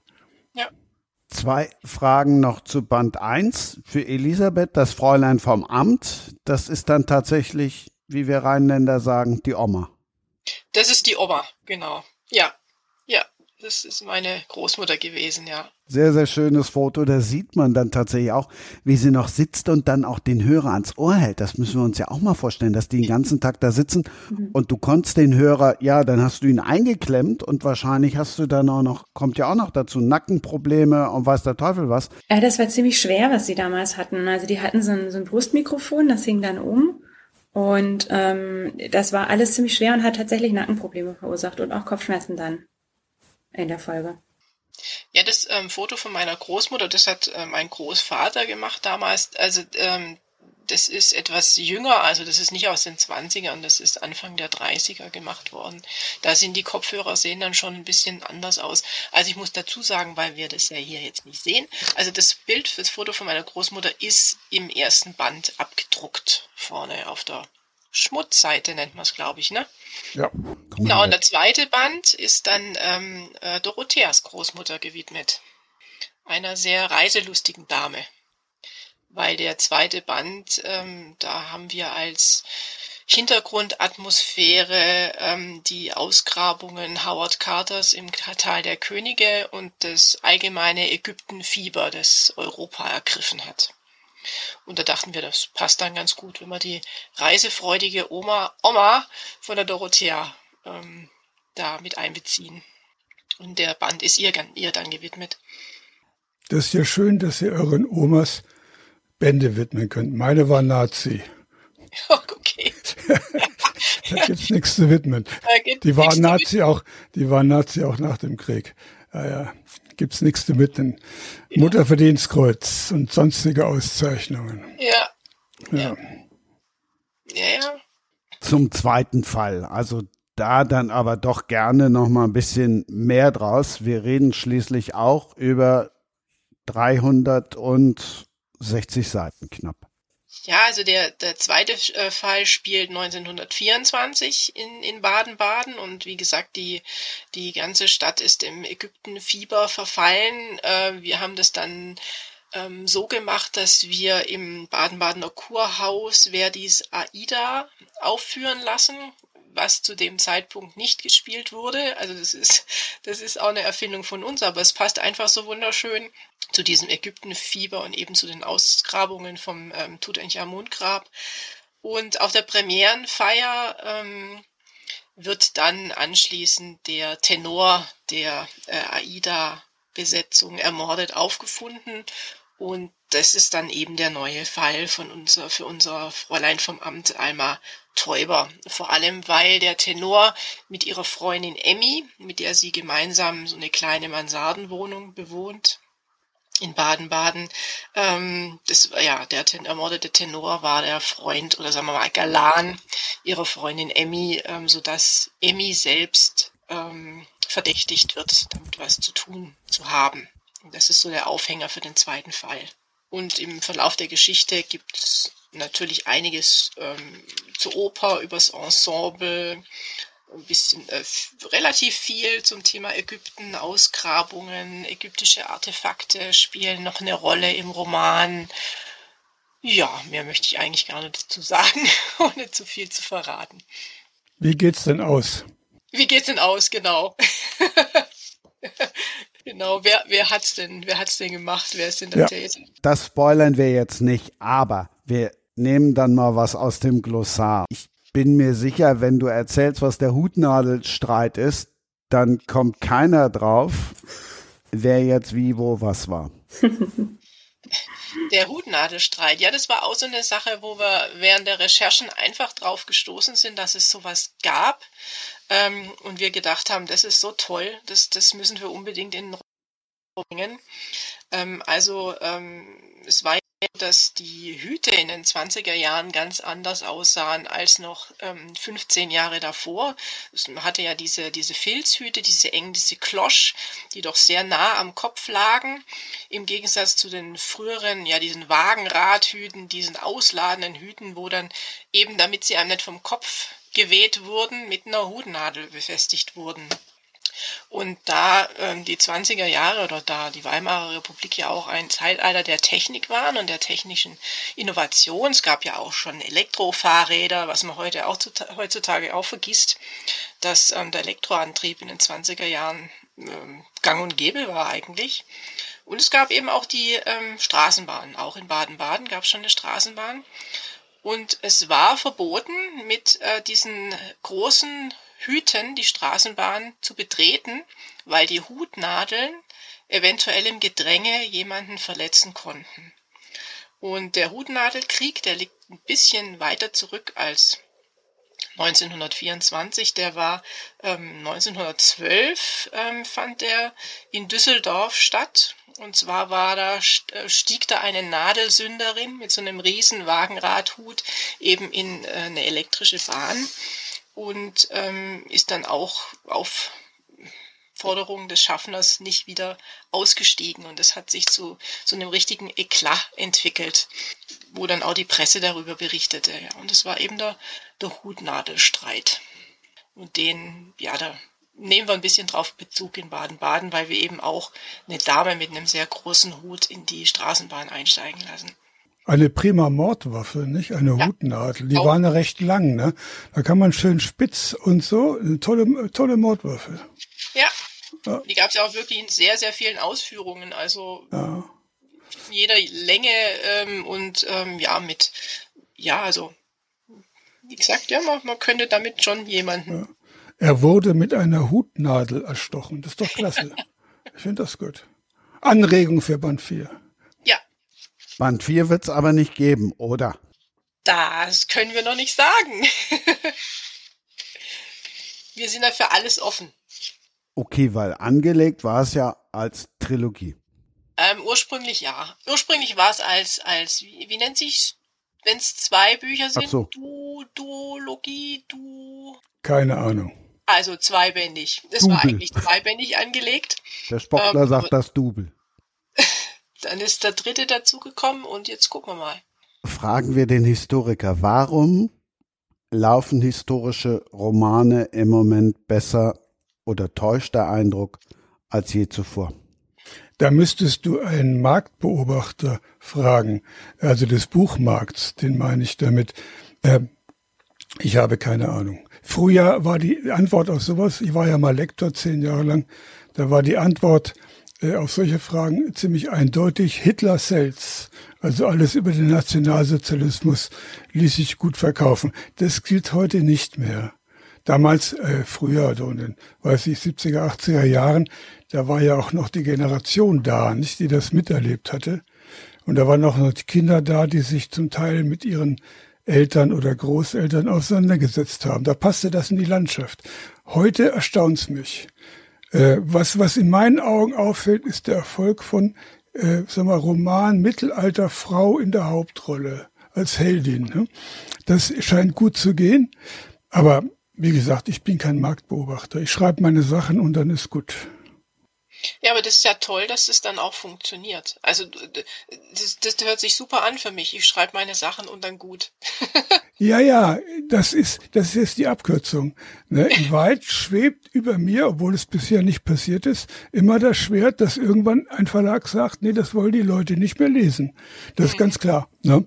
Und äh, in meinem Alter ist man ist man natürlich auch, sag mal, offener, sich sowas dann anzuhören, weil die Leute natürlich sagen, ja, vielleicht wirst du auch nicht besser oder ich weiß nicht, oder bleibst immer so, obwohl nicht. Es gibt ja äh, viele Gründe, warum Verlage äh, dies oder jenes entscheiden. Ich habe mal eine, eine Begründung gehört von dem äh, Redakteur eines, des, eines öffentlich-rechtlichen Rundfunks, warum Sie diese erste Reihe mit dem Historiker Stachelmann nicht verfilmen.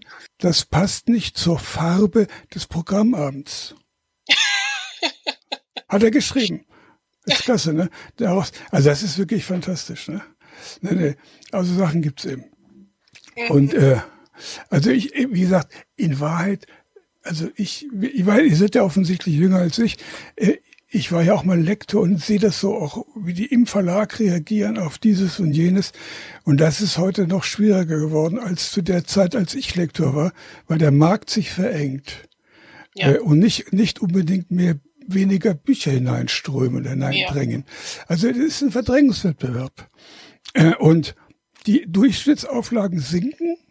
Äh, also mit so diesen Auflagen, die man so heute erzielt, hätte man früher gar nicht angefangen, muss ich sagen. Das ist wirklich seltsam. Aber gut. Ja, Na, das sind völlig andere Verhältnisse. Ich erinnere mich noch, der erste Stachelmann, das war puh, vor, der, vor der 2000er Jahren, der hat sich 150.000 Mal verkauft. Und mhm. das erreicht, erreiche ich heute meinem Leben nicht mehr. Also mhm. nicht mal, nicht mal die Hälfte. Also das ist, Und das ändert, das ändert, die Zeiten ändern sich wirklich. Die Leute lesen auch weniger. Also das wird zwar mal geungt, sie lesen weniger, aber die Marktforschung sagt das. Ich habe das unlängst wieder gelesen, dass äh, gerade Jugendliche auch weniger lesen, weil sie auch ein großes Angebot haben. Und man kann ja auch im Internet lesen. Man kann nicht nur Blödsinn machen, sondern auch lesen. Man findet Dokumente, man findet Texte, völlig urheberrechtsfrei und kann man gut lesen. Ja, das stimmt schon. Da hat sich schon sehr, sehr viel getan. Ich finde auch, ich finde ja auch viele Texte im Internet, die, die früher als Bücher äh, geschützt gewesen wären, rechtlich, völlig frei als PDF zum Download.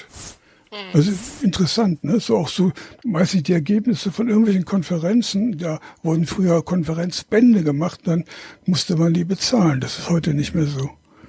Hat sich wirklich geändert. Ja, das stimmt. Wobei ich von diesen, diesen Open Source Geschichten, von denen du gerade eben da äh, ja. erzählt hast, da, da profitiere ich natürlich oder da profitieren wir als, ja. als ähm, Recherchequelle natürlich schon auch davon, wenn ich da einfach, Ja, natürlich. Nee, ich nutze das auch. Kann, ja. Ne? Ich nutze das auch. Habe viele PDFs auch zu verschiedenen Fragen äh, so Detailfragen überhaupt, die man als Historiker auch gar nicht so weiß. Mhm. Also es mhm. gibt so im Alltag so Detailfragen, die weiß ich nicht. Und da muss man dann, guckt man dann, da findet man das dann, oder man findet irgendwelche autobiografischen Auszeich Aufzeichnungen, die nie publiziert wurden. Also ist schon interessant, dann die Details zu finden auch. Aber so ja. die Frage, warum ein Genre ähm, lieber gelesen wird als das andere, ich weiß gar nicht, ob es da ob es da wirklich eine Antwort dafür gibt. Also ich bin mir gar nicht sicher, ob die Verlage da auch so den Finger drauf legen können oder ob das nicht immer doch so ein bisschen auch ein Try and Error ist. Jetzt versuchen wir das halt nochmal und mal gucken. Also ich finde es auch ganz schwierig einzuschätzen, wo sind jetzt gerade die Trends oder ähm, schwierig auch mit dem, was sich eben auf dem Self-Publisher-Markt alles so tut und, und was ja. da so die, ja, auf die Download-Plattformen strömt. Es ist einfach eine wahnsinnige Masse und da dann noch irgendwie so, so eine Strömung rauslesen zu können. Also ich, ich finde, es wird auch immer, immer schwieriger. Also was im Verlagswesen immer klar war, sind, äh, ist die Tatsache, dass Frauen mehr lesen als Männer. Mhm. Also Frauen lesen eher mal einen Roman. Männer lesen eher Fachzeugs, also irgendwie Fachzeitschriften oder Fachbücher und äh, oder Politik vielleicht auch und sowas. Aber Frauen, also Verlage, die Frauenliteratur, was immer das dann sei, das weiß ich auch nicht, äh, publizieren, eben vielleicht auch diese Geschichte aus dem Mittelalter mit der weiblichen Heldin. Und so, da findet man einen Markt, der funktioniert, glaube ich. Also wenn man jemand über Midlife Crisis äh, einer Frau schreibt, das funktioniert, wenn das nicht allzu schlecht geschrieben ist. Und das sieht man ja auch dann auf den Listen oder in der Buchhandlung sieht man sehr viel davon. Ja, das stimmt. Frauen lesen auf jeden Fall mehr als Männer. Ja, das kann man aus jeder Statistik rauslesen. Ja. ja. Also zumindest eben Belletristik. Ja. ja. Ja. Ja, das sehen wir auch immer bei unserer Lesebühne, wenn wir da äh, Auftritte haben äh, im Publikum. Da sitzen auch immer deutlich mehr Frauen als Männer. Und äh, die Männer, die dann da sind, das sind dann meistens die Männer, die, die einfach mitgeschleppt wurden. genau. Aber ich sehe bei meinen Lesungen zum Beispiel auch mehr Frauen, obwohl das nun wirklich keine Frauenliteratur ist. Was immer das heißen mag, ist mir jetzt wurscht. Aber äh, es sind interessant, die Frauen, Frauen interessieren sich mehr für äh, Literatur jeglicher Art äh, als Männer. Ich glaube, das kann man so sagen. Mhm auffällig. Die Lesungen sind immer, weiß nicht, 70, 80 Prozent Frauen und möglicherweise eben auch die Männer, die mitgeschleppt wurden, aber manchmal sind es dann auch jene Männer, die, ein, die einzeln kommen und dann auch durchaus aktiv fragen oder diskutieren. Die mhm. gibt's zum Glück ja auch, genau. Ja, gibt's auch. Ja. Aber es sind weniger. Ja. Dann gehöre ich halt wie immer zu einer Minderheit, ist mir aber auch wurscht. Ich behaupte ja, dass die historischen Romane, du warst mit deinem Stachelmann zu früh, weil es da eben nur diesen einen Menschen vom Fernsehen gab. Ich behaupte ja, dass wir durch Netflix und Co. jetzt dann vielleicht auch einen Markt für historische Romane geschaffen haben. Stichwort Babylon Berlin. Und damit sind wir doch in der Zeit, in der ihr euch jetzt zum Beispiel mit den Fräuleins bewegt. Das stimmt, obwohl ich glaube, dass äh, dieser Trend mit den historischen Romanen, ich meine, den gibt's ja schon wirklich sehr, sehr lang. Also gerade diese Mittelalterromane, also sagen wir mal, seit dem Name der Rose sind die doch eigentlich auf dem Markt. Ähm, und das ist ja schon, äh, wann war Name der Rose? 1990 oder so? Also das ist ja schon eine, schon, schon eine Weile her. Aber klar, ähm, ist es wahrscheinlich, ja, will mal sagen, vielleicht befruchtet sich diese zwei Dinge, ähm, Streaming-Dienste und, und neue Literatur, vielleicht befruchten die sich gegenseitig, wäre ja auch nicht das Schlechteste. Also ich gucke selber viel Serien, muss ich schon aussagen, ähm, und bin zum Teil sehr begeistert über die Erzählformen ähm, der, der neuen Serien. Erzählformen, die ich auch gerne in Romanen mal lesen würde, muss ich sagen. Du meinst das Vertikale?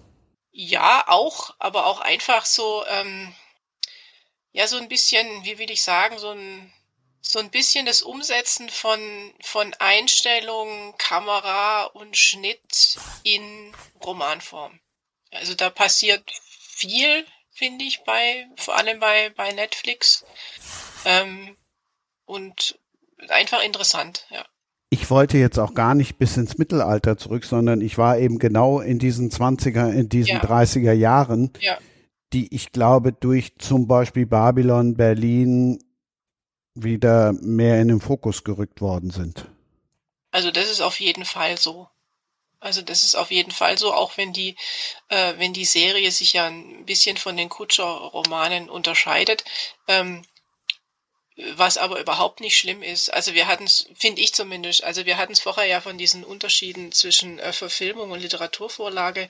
Bei Babylon Berlin ist das ja auch deutlich und das ist, ähm, da muss ich sagen, das finde ich wirklich toll, dass der Volker Kutscher so ähm, seine Idee, sage ich mal, ein bisschen aus der Hand gegeben hat und ähm, Tom Tickwer erlaubt hat, sein eigenes Universum daraus zu basteln das, das ist, ähm, das ist eine tolle Geschichte, die funktioniert super.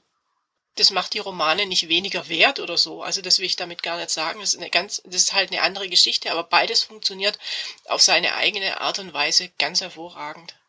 Ich glaube, die Romane selber haben auch dem ganzen Genre schon einen ziemlich großen Schubs gegeben. Ähm, es gab immer auch mal Romane natürlich, ähm, die in der Zeit gespielt haben, aber ähm, das war doch zu sehen, fand ich, auch auf den Verkaufstischen, in den Buchhandlungen, dass es da einfach ähm, ja mehr diese schwarz-weißen Cover gab, äh, mehr Art Deco auf den Covern und so. Ähm, ich lese selbst auch gerne natürlich Romane, Krimis auch aus den 20er Jahren. Ich finde, da gibt's auch einige sehr, sehr gute, auch neben Kutscher, der natürlich wirklich auch ganz grandios ist. Ähm, war einfach auch eine spannende Zeit, die viel Stoff hergibt. Und eben auch eine Zeit im Umbruch was ja auch immer spannend ist. Also politischer Umbruch, kultureller Umbruch, ähm, technischer Umbruch. Also da ist wirklich wahnsinnig viel passiert. Gesellschaftlicher, wenn man das nochmal das Thema Frauen, Männer nimmt. Ich warte gespannt auf die Einordnung von Wolf Christian Kraft Hans Otto von Dittfurt. Korrekt wiedergegeben, der Name ist sehr gut. Ich habe hier nichts einzuordnen. Ich bin Historiker und kein Marktbeobachter, wie ich vorhin schon gesagt habe. Äh, die, also ich finde aber, es gibt ja in, aus der Zeit gibt es ja hervorragende Romane. Immer unterschätzt Vicky Baum zum Beispiel, Menschen ja. im Hotel, ein großartiges ja, Buch. Das ist jetzt so stilistisch nicht mein Fall, aber sie, sie ihr gelingt es glänzend, also das mit ihren äh, Mitteln hinzukriegen. Also das ist ganz toll, ganz toll erzählt. Oder Gabriele Tergit zum Beispiel, ne? die mhm. großartig. Also ich, äh, wie heißt dieser Titel nochmal? Der ist auch sehr lustig. Irgendwie mit dem Kurfürstendamm. Ich vergesse alle Titel, alle Namen. Deswegen fallen mir jetzt auch nicht mehr ein. Aber ich habe viele Romane der Weimarer Rep Maria Laser zum Beispiel unlängst äh, über die Weimarer Zeit gelesen. Ganz spannendes Buch. Äh, mhm. Über kein Krimi, sondern Roman über einen, einen Banker, der äh, einen Flug verpasst, was ja schon sehr exquisit war damals, ein Flug verpasst und dadurch in einen Strudel von Ereignissen gerät, die ihn auf die andere Seite spülen quasi. Er ist dann arm und kommt dann mhm. zurück und stellt fest, er flieht nach Österreich aus irgendwelchen Gründen, die ich nicht mehr weiß, kommt zurück nach Berlin und stellt fest, seine Frau hat schon längst einen anderen äh, und sein Diener lässt ihn nicht rein äh, und er versucht irgendwie seine Existenz zu ordnen. In der Bank, er wird zwar erkannt, äh, aber er ist längst, hat er keine Vollmachten mehr, längst gewissermaßen abgesetzt als Chef. Das finde ich eine ganz interessante Konstellation. Und in Österreich spielen dann auch Nazis mit, mit denen er sich kurzfristig einlässt, weil er sich eigentlich so mit allem einlässt, weil er verzweifelt ist. Wirklich interessant. Mhm. Toll geschrieben auch, toll geschrieben auch. Wir sind mit dem Bahnhof Hamm in den zweiten Teil gegangen und wir enden den zweiten Teil. Dankeschön, Christian, mit dem ersten Zug nach Berlin. So heißt er, der Roman von Gabriele Tergit. Ah, genau, hast du rausgefunden. Ich vergesse immer Titel und ich wundere mich, dass ich sogar die Autorennamen behalten habe, was selten ist bei mir. Ich bin ja Historiker, ich vergesse alles. Also nicht, nicht vergessen, gleich weiterzuhören. Vernimmt sich, was man will, dann wilde Gerüchte entstanden. Fast nichts davon stimmt. Tatort. Sport. Wenn Sporthelden zu Tätern oder Opfern werden, ermittelt Malte Asmus auf meinsportpodcast.de. Folge dem True Crime Podcast, denn manchmal ist Sport tatsächlich Mord. Nicht nur für Sportfans. Es gibt noch ein großes PS, ein ganz großes von Regine. ja, ich wollte ähm, nochmal auf Gabriele Tergit hinweisen. Das war wirklich ähm, äh, ein, ein, schöner Tipp auch. Das ist eine Autorin aus der Weimarer äh, Zeit, die jetzt gerade eben wiederentdeckt worden ist und die wir natürlich auch gelesen haben, auch so ein bisschen als Vorbereitung auf unser Fräulein vom Amt. Also ähm, Effingers ist jetzt gerade eben neu rausgekommen oder auch andere Romane von ihr werden jetzt wieder neu verlegt. Sehr schön zu lesen. Ähm, wirkt immer noch sehr modern und sehr frisch alles. Überhaupt die, ähm, die ganze Schreibe aus, aus der Weimarer Republik, finde ich, wirkt immer noch voll up to date. Äh, großer Lesetipp. Ja, das sind, das sind wirklich, es gibt ein paar andere noch, deren Namen ich vergessen habe, von zeitgenössischen, also bezogen auf die Weimarer Republik, von zeitgenössischen Autoren, Autorinnen, die wirklich exzellent sind. Ich kaufe sowas immer antiquarisch. Also wenn ich es nicht neu kriege. Ne? Auch die, die, die Tergit, die habe ich schon, was habe ich, wann habe ich die gelesen? Anfang der 2000er. Habe ich auch für nee, Ende der 19. An, des Jahrhunderts. Die habe ich gelesen für den Konsul, genau, für einen Roman, der auch in diesen Jahren spielt, 30, 31, 32. Das, genau. das war einer von deinen ähm, äh, Alternativweltromanen, ja. oder? Mhm. Ja, ja, genau. Aber die bleiben ja soweit es irgendwie möglich ist, in der Realität der historischen. Mhm.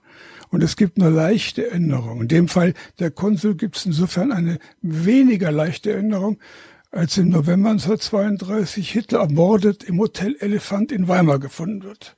Mhm. Ist natürlich ein kleiner Eingriff in die Geschichte. Ein kleiner. ja. Ja, finde ich immer toll, solche Denkspiele. Der ist auch interessant. Der ist ja immer rumgeflogen zum Beispiel. Da war ja ganz modern Flugzeug. Nicht? Da flog er, flog er dann so von einer Veranstaltung zur anderen, um seine, seine furchtbaren Reden zu halten. War, die Flugzeuge damals waren nicht so gut wie heute. Auf jeden Fall nicht so sicher. Warum ist der nicht abgestürzt? So, es gab ja Flugzeugunfälle, ne? Und, so. und der fliegt, und der fuhr ja auch immer Auto, also ließ sich fahren, der hat ja keinen Führerschein gehabt. Dann ließ er sich fahren, der Führer, und warum gab es nie einen Unfall? Tja. Ist wirklich komisch, ne? Mhm. Die Vorsehung, wie der Führer zu sagen pflegte. Die Vorsehung. Ja. Dafür sind ja dann deine Romane da, Christian, dass du ihn über ja. den Jordan bringen kannst. Ja, ich bringe ja immer Leute um. Genau. Ja. Bei mir, mein, bei mir stirbt er zweimal. Ne? Jeweils ein Roman. Einmal 1932 und einmal 1944. Hm. Er kann gar nicht tot genug sein. Nee, ja, ja. Meyer kommt ja wieder, ne, wie wir gelesen haben. Richtig. Oder er wohnt irgendwo da im, im, in der Arktis, in der Eishöhle. Oder so. Oder auf der Oder dunklen auf Seite, der dunklen Seite des Mondes. Ja. Habt ihr diesen, habt ihr diesen Film gesehen? Den habe ich gesehen. Ja. Der ist großartig. Ich habe selten so gelacht wie, ja. ja ich habe selten so gelacht wie bei dieser. Also das ist eine unglaubliche Geschichte, ja. Aber toll gemacht, wirklich völlig pervers. Aber gut. Ja. Worauf ich noch mal kurz zurückkommen wollte, weil das gerade viel von wegen tote Sprache und weil es auch gerade viel von wegen moderne Sprache. wenn wir jetzt das Fräulein vom Amt nehmen, ihr habt diesen Spagat ja wunderbar hingekriegt. Also nicht, dass jetzt jemand denkt, boah, nee, ey, die schreiben bestimmt so im 1920er Jahre Deutsch. Nee, ganz im Gegenteil. Wie kriegt man diesen Spagat hin, dass man jetzt Telefon mit PH schreibt und es trotzdem modern bleibt? Also manche Sachen sind tatsächlich ähm, aus der Zeit und die sind viel moderner, als man denkt. Also ähm, wir haben da Wörter gefunden, wir haben dann oft ähm, miteinander diskutiert, dass sie gesagt haben, oh nein, das glaubt uns doch jetzt keiner, dass es das 1920 schon gab. Und ähm, es gibt dann auch oft, ja, weiß nicht, so zur Umgangssprache, Dialektwörter, die kann man dann tatsächlich in der Zeit verorten. Also, also da, da weiß man heute, okay, das ist jetzt einfach nicht mehr modern, aber es klingt nicht antiquiert. Also wir haben natürlich schon auch Begriffe gesammelt, ähm, muss man sagen. Also wir haben ja auch ähm, hier Fachliteratur stehen, so ähm, äh, der Wortfriedhof vom Duden oder das Buch der vergessenen Wörter und so weiter. Und, aber auch wenn man eben äh, Romane liest aus der Zeit, äh, wie jetzt Vicky Baum oder Gabriele, Gabriele Tergit, ähm, stößt man ja immer wieder auf Begriffe, die man unglaublich schön findet oder man erinnert sich an Begriffe, die die Großmütter noch verwendet haben und ähm, ja, das haben wir alles einfließen lassen. Oder Irmgard Coin, das Kunstseitenmädchen, ja. die ist ja. richtig frech und hat eine große Klappe und die redet, wie es ihr gerade einfällt und das äh, klingt total toll. Und wenn ich was nicht weiß, frage ich einfach den von Ditfurt. ne, weiß das auch nicht, der ist ja kein Sprachwissenschaftler.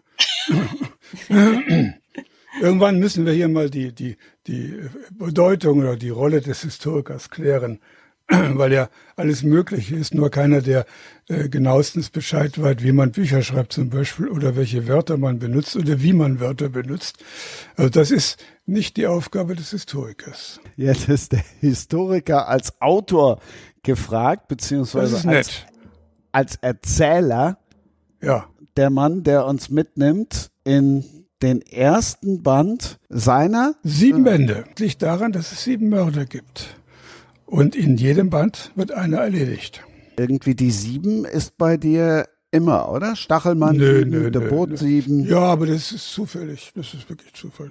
Ich denke immer so, ja, äh, beim Schreiben von Serien ähm, habe ich irgendwann mal beim so und so vielten Band Probleme, weil man sich ins Gefängnis hineinschreibt. Man legt in den vorausgegangenen Bänden so viel fest an Personen, an Umständen, an, an kleinen Geschichten, dass man zunehmend die Bewegungsfreiheit verliert. Und also ich empfinde das so. Also ich sage mal, ich schreibe mich ins Gefängnis. Und, und das ist dann so, ja, Band 5, Band 6 und dann trete ich langsam auf die Bremse, wo ich merke, äh, dass äh, ich verliere das Interesse, weil äh, ich nicht mehr schreiben kann, was ich will. Weil immer jemand festlegt, also ich habe das ja selbst festgelegt, eben in den vorigen Bänden festgelegt ist, was ich tun darf noch. Zumal wenn es das gleiche Personal ist, die gleiche Stadt, der gleiche Ort. Also das ist, ist schwierig. Also für mich muss der andere schreiben ja 20 Bände, denen fällt das offenbar nicht schwer, aber mir fällt das schwer. Und der beim Debot fiel mir das auch. Irgendwann merkte ich dann auch, ja, jetzt mach mal langsam Schluss.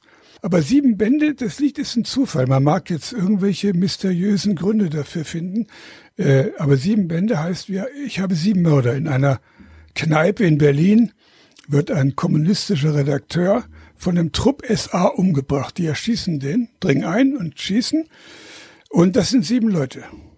Und im ersten Band jagt mein ja, Kommissar ist ja noch nicht Kriminalassistent Raben, also diese Mörder. Und er merkt, dass sein Chef, ein Kriminalassistent, ermittelt eigentlich gar nicht großartig. Der hat immer einen Chef, der die Ermittlungsrichtungen festlegt. Aber in dem Fall geht es ja darum, dass der Mörder ein Nazi ist und dass die Nazis vielleicht an die Macht kommen 1932 und man hält sich da doch vielleicht lieber raus und lässt dann einen Kriminalassistenten fahnden.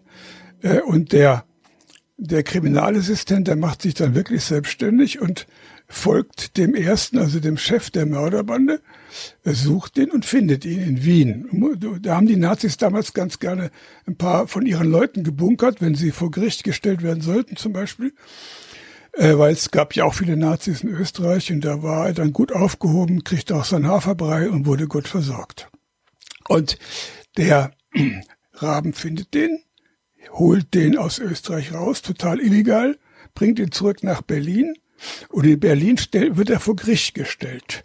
Das ist jetzt Anfang 33. Er wird noch vor Gericht gestellt. Er wird zum Tode verurteilt wegen Mordes. Und dann passiert eben das, was wir alle wissen. Hitler ergreift die Macht oder ihm wird die Macht übertragen, muss korrekter zu sagen. Und da sind natürlich die Mörder von gestern die Helden von heute. Und diese SA-Mörder, die werden freigesprochen, werden begnadigt und sind große Helden ausgezeichnet. Und da steht mein Kommissar jetzt vor der Frage, wie komme ich an meinen Mörder, wenn der ein Held ist und wenn das alles begnadigt ist. Und der äh, Raben überlegt sich, das kann ja doch nicht sein, äh, dass ein Mörder einfach so da weg, davonkommt, ohne das Strafe. Und er sucht eben einen Weg, um diesen Mann zu bestrafen und auch alle anderen zu bestrafen. Das heißt, der Spaß, sofern Mord ein Spaß ist, äh, geht bis in die Bundesrepublik, wo Herr Raben dann die alten Bekannten wieder trifft in ihren Ämtern, der Polizei und so weiter, im Geheimdienst und äh, mit denen dann versucht, den letzten Täter zu stellen. Ja, das ist eigentlich alles. Kurz und knapp 496 Seiten runtergebrochen. Ja, man muss ja, Gott, jeder kennt das, die beiden Kolleginnen kennen das natürlich auch. Da sagt der Verlag, schreib uns doch mal einen Text, ne, für Rückenklappentext oder für die Vertreter oder irgendwas. Aber bloß nicht mehr als 850 Anschläge oder manchmal auch nur 500. Und da wundert man sich, dass man äh, ein dickes Buch äh, tatsächlich nicht unterbringen kann. Das wäre vermessen. Aber doch, sag mal, typisch, so typisch darstellen kann, dass der Leser einen Eindruck bekommt. Funktioniert. Nein. Bei mir darfst du gerne ausholen. Ja, ist nicht so meine Art. Ich bin ja kurz, sehr kurz angebunden immer. Äh, und die, naja Gott, der Witz in der Geschichte ist eigentlich der, dass man sich fragt, äh, was macht ein Polizist, wenn es plötzlich keine Gerechtigkeit mehr gibt? Und viele der Polizisten der Zeit haben, haben äh, sich angepasst. Sie fühlten sich sogar befreit, weil die Nationalsozialisten ja äh, eine, eine Methode hatten, um der Kriminalität Herr zu werden, sie gewissermaßen auszulöschen. Die sagten, wir sperren alle Verbrecher weg oder bringen sie um und dann gibt es keine Kriminalität mehr, weil Verbrechen nämlich auf biologischen Wurzeln beruht. Ein Verbrecher äh, hat diese Eigenschaft, Verbrecher zu sein, geerbt und er wird sie auch natürlich weitergeben an seine Kinder. Und wenn wir nun alle physiognomisch gewissermaßen, das Verbrechen ist ihm ins Gesicht geschnitten, wenn wir also diese Leute alle wegsperren, kann es ja kein Verbrechen mehr geben.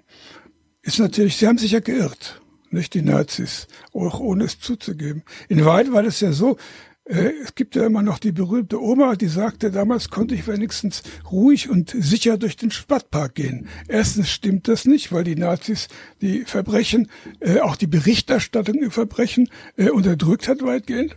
Und zweitens äh, ist das ja um den Preis, dass Verbrecher an der Macht sind und entsprechend Verbrechen in viel größerem Maßstab begehen. Also die Rechnung stimmt so oder so nicht. Die Kriminalstatistik der Nazis ist auch gelogen. Ja, fragt mich, wenn ihr was wissen wollt. Ein bisschen was möchte ich dann doch noch zu Karl Raben erzählt bekommen, der ja nun verheiratet ist und natürlich jetzt nicht ganz einfach mit einer Frau verheiratet ist, sondern mhm. einer, die es dann nochmal komplizierter macht. Ja, in vielerlei Hinsicht. Das einfachste Problem ist, dass sie ein Kind kriegt, das nicht von äh, Karl Raben stammt. Das hat sie noch vor der, sag mal, Notehe, nennen wir das mal eine Notehe bekommen. Sie braucht einen Vater für ihr Kind. Sie hat einen gefunden. Und das Zweite ist, dass sie und ihre Mutter jüdischer Herkunft sind. Äh, und für die Nazis war der Fall klar. Nicht? Also die Mutter, Jüdin, äh, und wird entsprechend fällt unter die Judengesetze, später auch unter die Vernichtung. Äh, und die Tochter ebenso. Und der Sohn, den sie zeugen, der offiziell Karl Rabens Sohn ist und der von Lena, wie die seine Frau heißt, äh, der fällt natürlich auch unter die Juden recht sprechen. Es war ja nicht so, dass die Juden erst gelitten haben, seit es die Gesetze gegen sie gab, sondern es fing ja sofort im April auch gleich an. Äh, und die äh, äh, nun ist der Raben ein Typ, der verschiedene Eigenschaften hat. Erstens ist er stur, ist auch nichts Ungewöhnliches. Zweitens ist er reaktionsschnell, das ist schon ungewöhnlicher. Er könnte also Tischtennisspieler werden, gab es damals auch schon als Sport.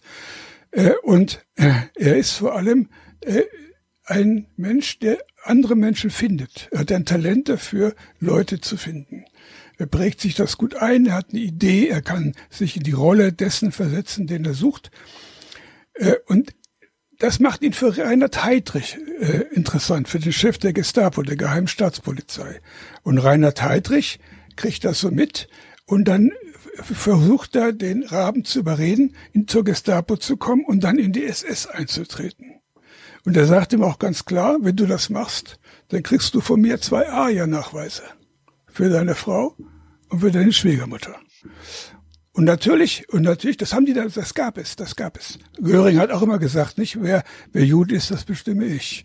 Äh, und die, die, diese Willkür, das ist typisch für Diktaturen übrigens, die Willkür. Man hat Diktaturen erlassen ja Gesetze, aber die Ausnahmen, die nehmen sie gleich wieder mit. Das ist genauso wie Putin, der zusammen mit, mit dem Xi, dem äh, chinesischen äh, Staatschef, noch erklärt hat, es sei verboten, also und untersagt und eine furchtbare Verletzung des internationalen Rechts, wenn man Atomwaffen auf anderer Länder Territorien stationiert. Vor ein paar Tagen wurde bekannt, dass er Putin selbst Atomraketen in Belarus stationiert hat. Soweit nach ein paar Tagen ne, ist das schon wieder nichts mehr wert.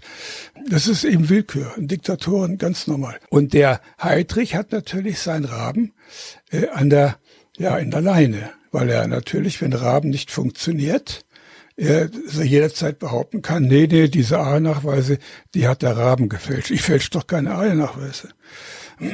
Würde man bei Heidrich auch nicht glauben.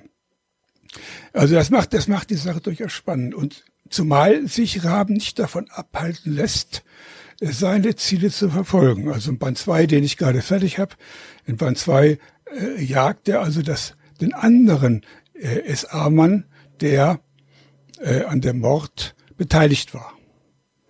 Und das ist, aber ich muss natürlich jetzt äh, nicht nur einen SA-Mann jagen. Die Schwierigkeit besteht darin, dass das langweilig wird, immer nur SA-Mörder zu jagen, ist aber das gleiche am Ende, sondern dass ich jetzt den lieben Raben in einen Kriminalfall verwickeln muss.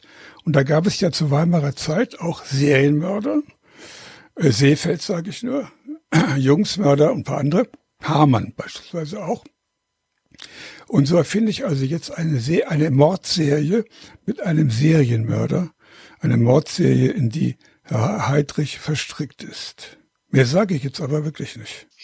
Sehr spannend. Ja, recht, auch natürlich kompliziert, weil ja äh, viele Personen mitspielen. Aber ich bilde mir ein, dass das funktioniert. So im ersten Band hat es funktioniert, im zweiten wird es auch funktionieren. Mhm. Äh, aber ja, die Kritiken waren positiv, insofern funktioniert's. Es gab ja auch vorher die Idee, dass irgendjemand den großen Knüppel rausholt und sagt, also man kann doch keinen, keinen guten Menschen in das Dritte Reich versetzen. Ja, und so. Ich frage mich auch, ob Karl Raben, also mein Held, wirklich gut ist. Da habe ich meine Zweifel dran. Aber natürlich funktioniert das. Ja, als Protagonisten sind die nicht ganz eindeutig guten ja äh, auch ja. Äh, durchaus interessant. Ne? Ja, ist schwarz. Ist immer grau, ne? Ich finde es grau. Ja. ja. Ich auch, auch in der Debattreihe, mein Kommissar äh, ist keineswegs äh, immer, äh, handelt keineswegs immer im Rahmen der Gesetze, das kann man nicht sagen. Äh, und, und er macht viele Dinge, die er nicht darf. Das ist nicht so im Tatort, dass die mal irgendwie einen Notfall erfinden, um eine Tür einzutreten, äh, sondern es ist richtig ernst. Und normalerweise kommt kein Polizist in Deutschland damit durch. Keiner. Mhm. Mhm. Aber es ist halt ein Roman. Ne? Und so, dann kann man das machen. Beim Karl Rahm ist das noch schlimmer. Er bricht so ziemlich, also jede Gesetze, die die Weimarer Republik erlassen hat, aber auch die Nazis, äh, ja, als Gesetze nehmen, wenn sie sie auch dauernd brechen. Ähm, aber es funktioniert bisher. Mal sehen, wie es weitergeht. Ja, wir sind gespannt. Ja, du musst erst mal Band 1 lesen. Ja, äh, werde, direkt werde diese Woche noch. Ja, ich werde irgendwann mal abfragen. äh, dann gibt's dann, ne, gibt's dann so ein, so ein Multiple-Choice-Fragebogen. Zehn Fragen, anzukreuzen mit Ja, Nein, weiß ich nicht. Ja, wird ernst. Nee, man muss man nicht lesen, man muss überhaupt keine Bücher lesen. Katholiken müssen die Bibel lesen, tun sie aber nicht. Und Marxisten müssten das Kapital lesen, das tun die meisten aber auch nicht. Aber ich lese ja sehr gerne und auch gerade Krimis und historische, also von daher Ich muss es nicht lesen, aber ich werde es lesen. Ja, das ist gut, das ist gut. Les es. Es spricht auch nichts dagegen, es zu lesen. Nein. Ich bin ja nun tatsächlich eher früher immer nur Thriller und Krimis und alles am besten so wie eben The Bot. Ich lese ja mittlerweile dank dieses Podcasts auch viel anderes. Um eine kleine Parallele zu ziehen, die Kapitel sind genauso lang. Oder andersrum formuliert, es ist genauso rasant und es ist genauso schnell. Ja, das ist so schnell wie Debut. Da geht's dann immer, weiß nicht, wie viele Kapitel die Debuts haben, 300 oder so. Und so auf 500 Seiten rund oder 450, 80, keine Ahnung. Äh, da geht's dann immer sehr schnell. Das ist so, manche sagen, das wäre wie, wie im Filmschnitt. Zack, zack, zack, zack. Aber so bringt man, ich habe gelernt, also für mich, ich experimentiere ja immer bei allen Büchern. Das merken die meisten oder merkt eigentlich niemand, exper experimentiere ich. Schreibe ich kurze Sätze, schreibe ich lange Sätze, wie setze ich die Nebensätze und so Geschichten. Und, oder wie lang sind die Kapitel oder haben die Kapitel eine Überschrift oder gibt es eine Zeit, gibt es eine Chronik oder und so Zeug, gibt es halt verschiedene Möglichkeiten, Kriminalroman zu schreiben. Und ich habe entdeckt, dass mir gefällt es sehr, im Gegensatz zum Beispiel zu der Stachelmann-Reihe, mir gefällt es sehr, wenn die Dinge quasi gleichzeitig stattfinden, weil sie gleichzeitig stattfinden. Und das spricht für kurze Kapitel, die überschneiden sich dann immer so, zack, zack, zack. Und das findet dann auch für den Leser, fast ist natürlich immer noch nacheinander geordnet, aber es findet fast zeitgleich statt. Und es beschleunigt gewaltig. Und das gefällt mir. Das gefällt mir. Es gibt Leute, die mögen das nicht, aber gut. Es gibt immer die was, Leute, die was nicht mögen. Muss so sein. Das sehen wir, ich denke, da kann ich jetzt auch für die Dorothea sprechen, das sehen wir schon auch so. Ähm, äh, kurze Szenen, kurze Kapitel zieht natürlich das Tempo enorm an. Ja, ich meine, wo ihr vielleicht eine Leerzahl oder drei Sternchen macht, mache ich halt ein neues Kapitel. Hm. Hm. Oh. Ja. So ist dann optisch ein anderer Eindruck, aber in Wahrheit ja. ist das gleiche in Grün. Ja. Wann müssen wir denn von Karl Raben dann wieder Abschied nehmen? Oh Gott, es kommt der zweite Band, jedes Jahr einer, sagen wir in sechs Jahren also. so, nehme ich an. Kann ja, man weiß ja nie, was heute passiert und was zum Beispiel Herrn Putin einfällt oder dies und jenes. Aber wenn alles so läuft wie geplant, dann ist es dann äh, in fünf Jahren. Jedes Jahr ein Band. Oder sechs Jahren dann. Logisch, kommt jetzt der erste, der zweite. Ist also berechenbar. Du hast ja deinen Rechercheur, wie wir im Verlauf dieser Ausgabe gelernt haben, und den Mann, der dir alles anbringt, was du brauchst. Ja. Könntest du auch mit jemandem zusammen schreiben? Nee, könnte ich nicht. Also äh, ich habe, wie, wie mir meine Lektorin noch immer bestätigt, ich habe so meine Macken. Äh, und, und ich kann mein Buch, an dem ich beteiligt bin, sagen wir es so, nicht vorstellen ohne diese Macken. Und ich glaube nicht, dass es viele Autoren gibt, die sich auf den Quatsch einlassen.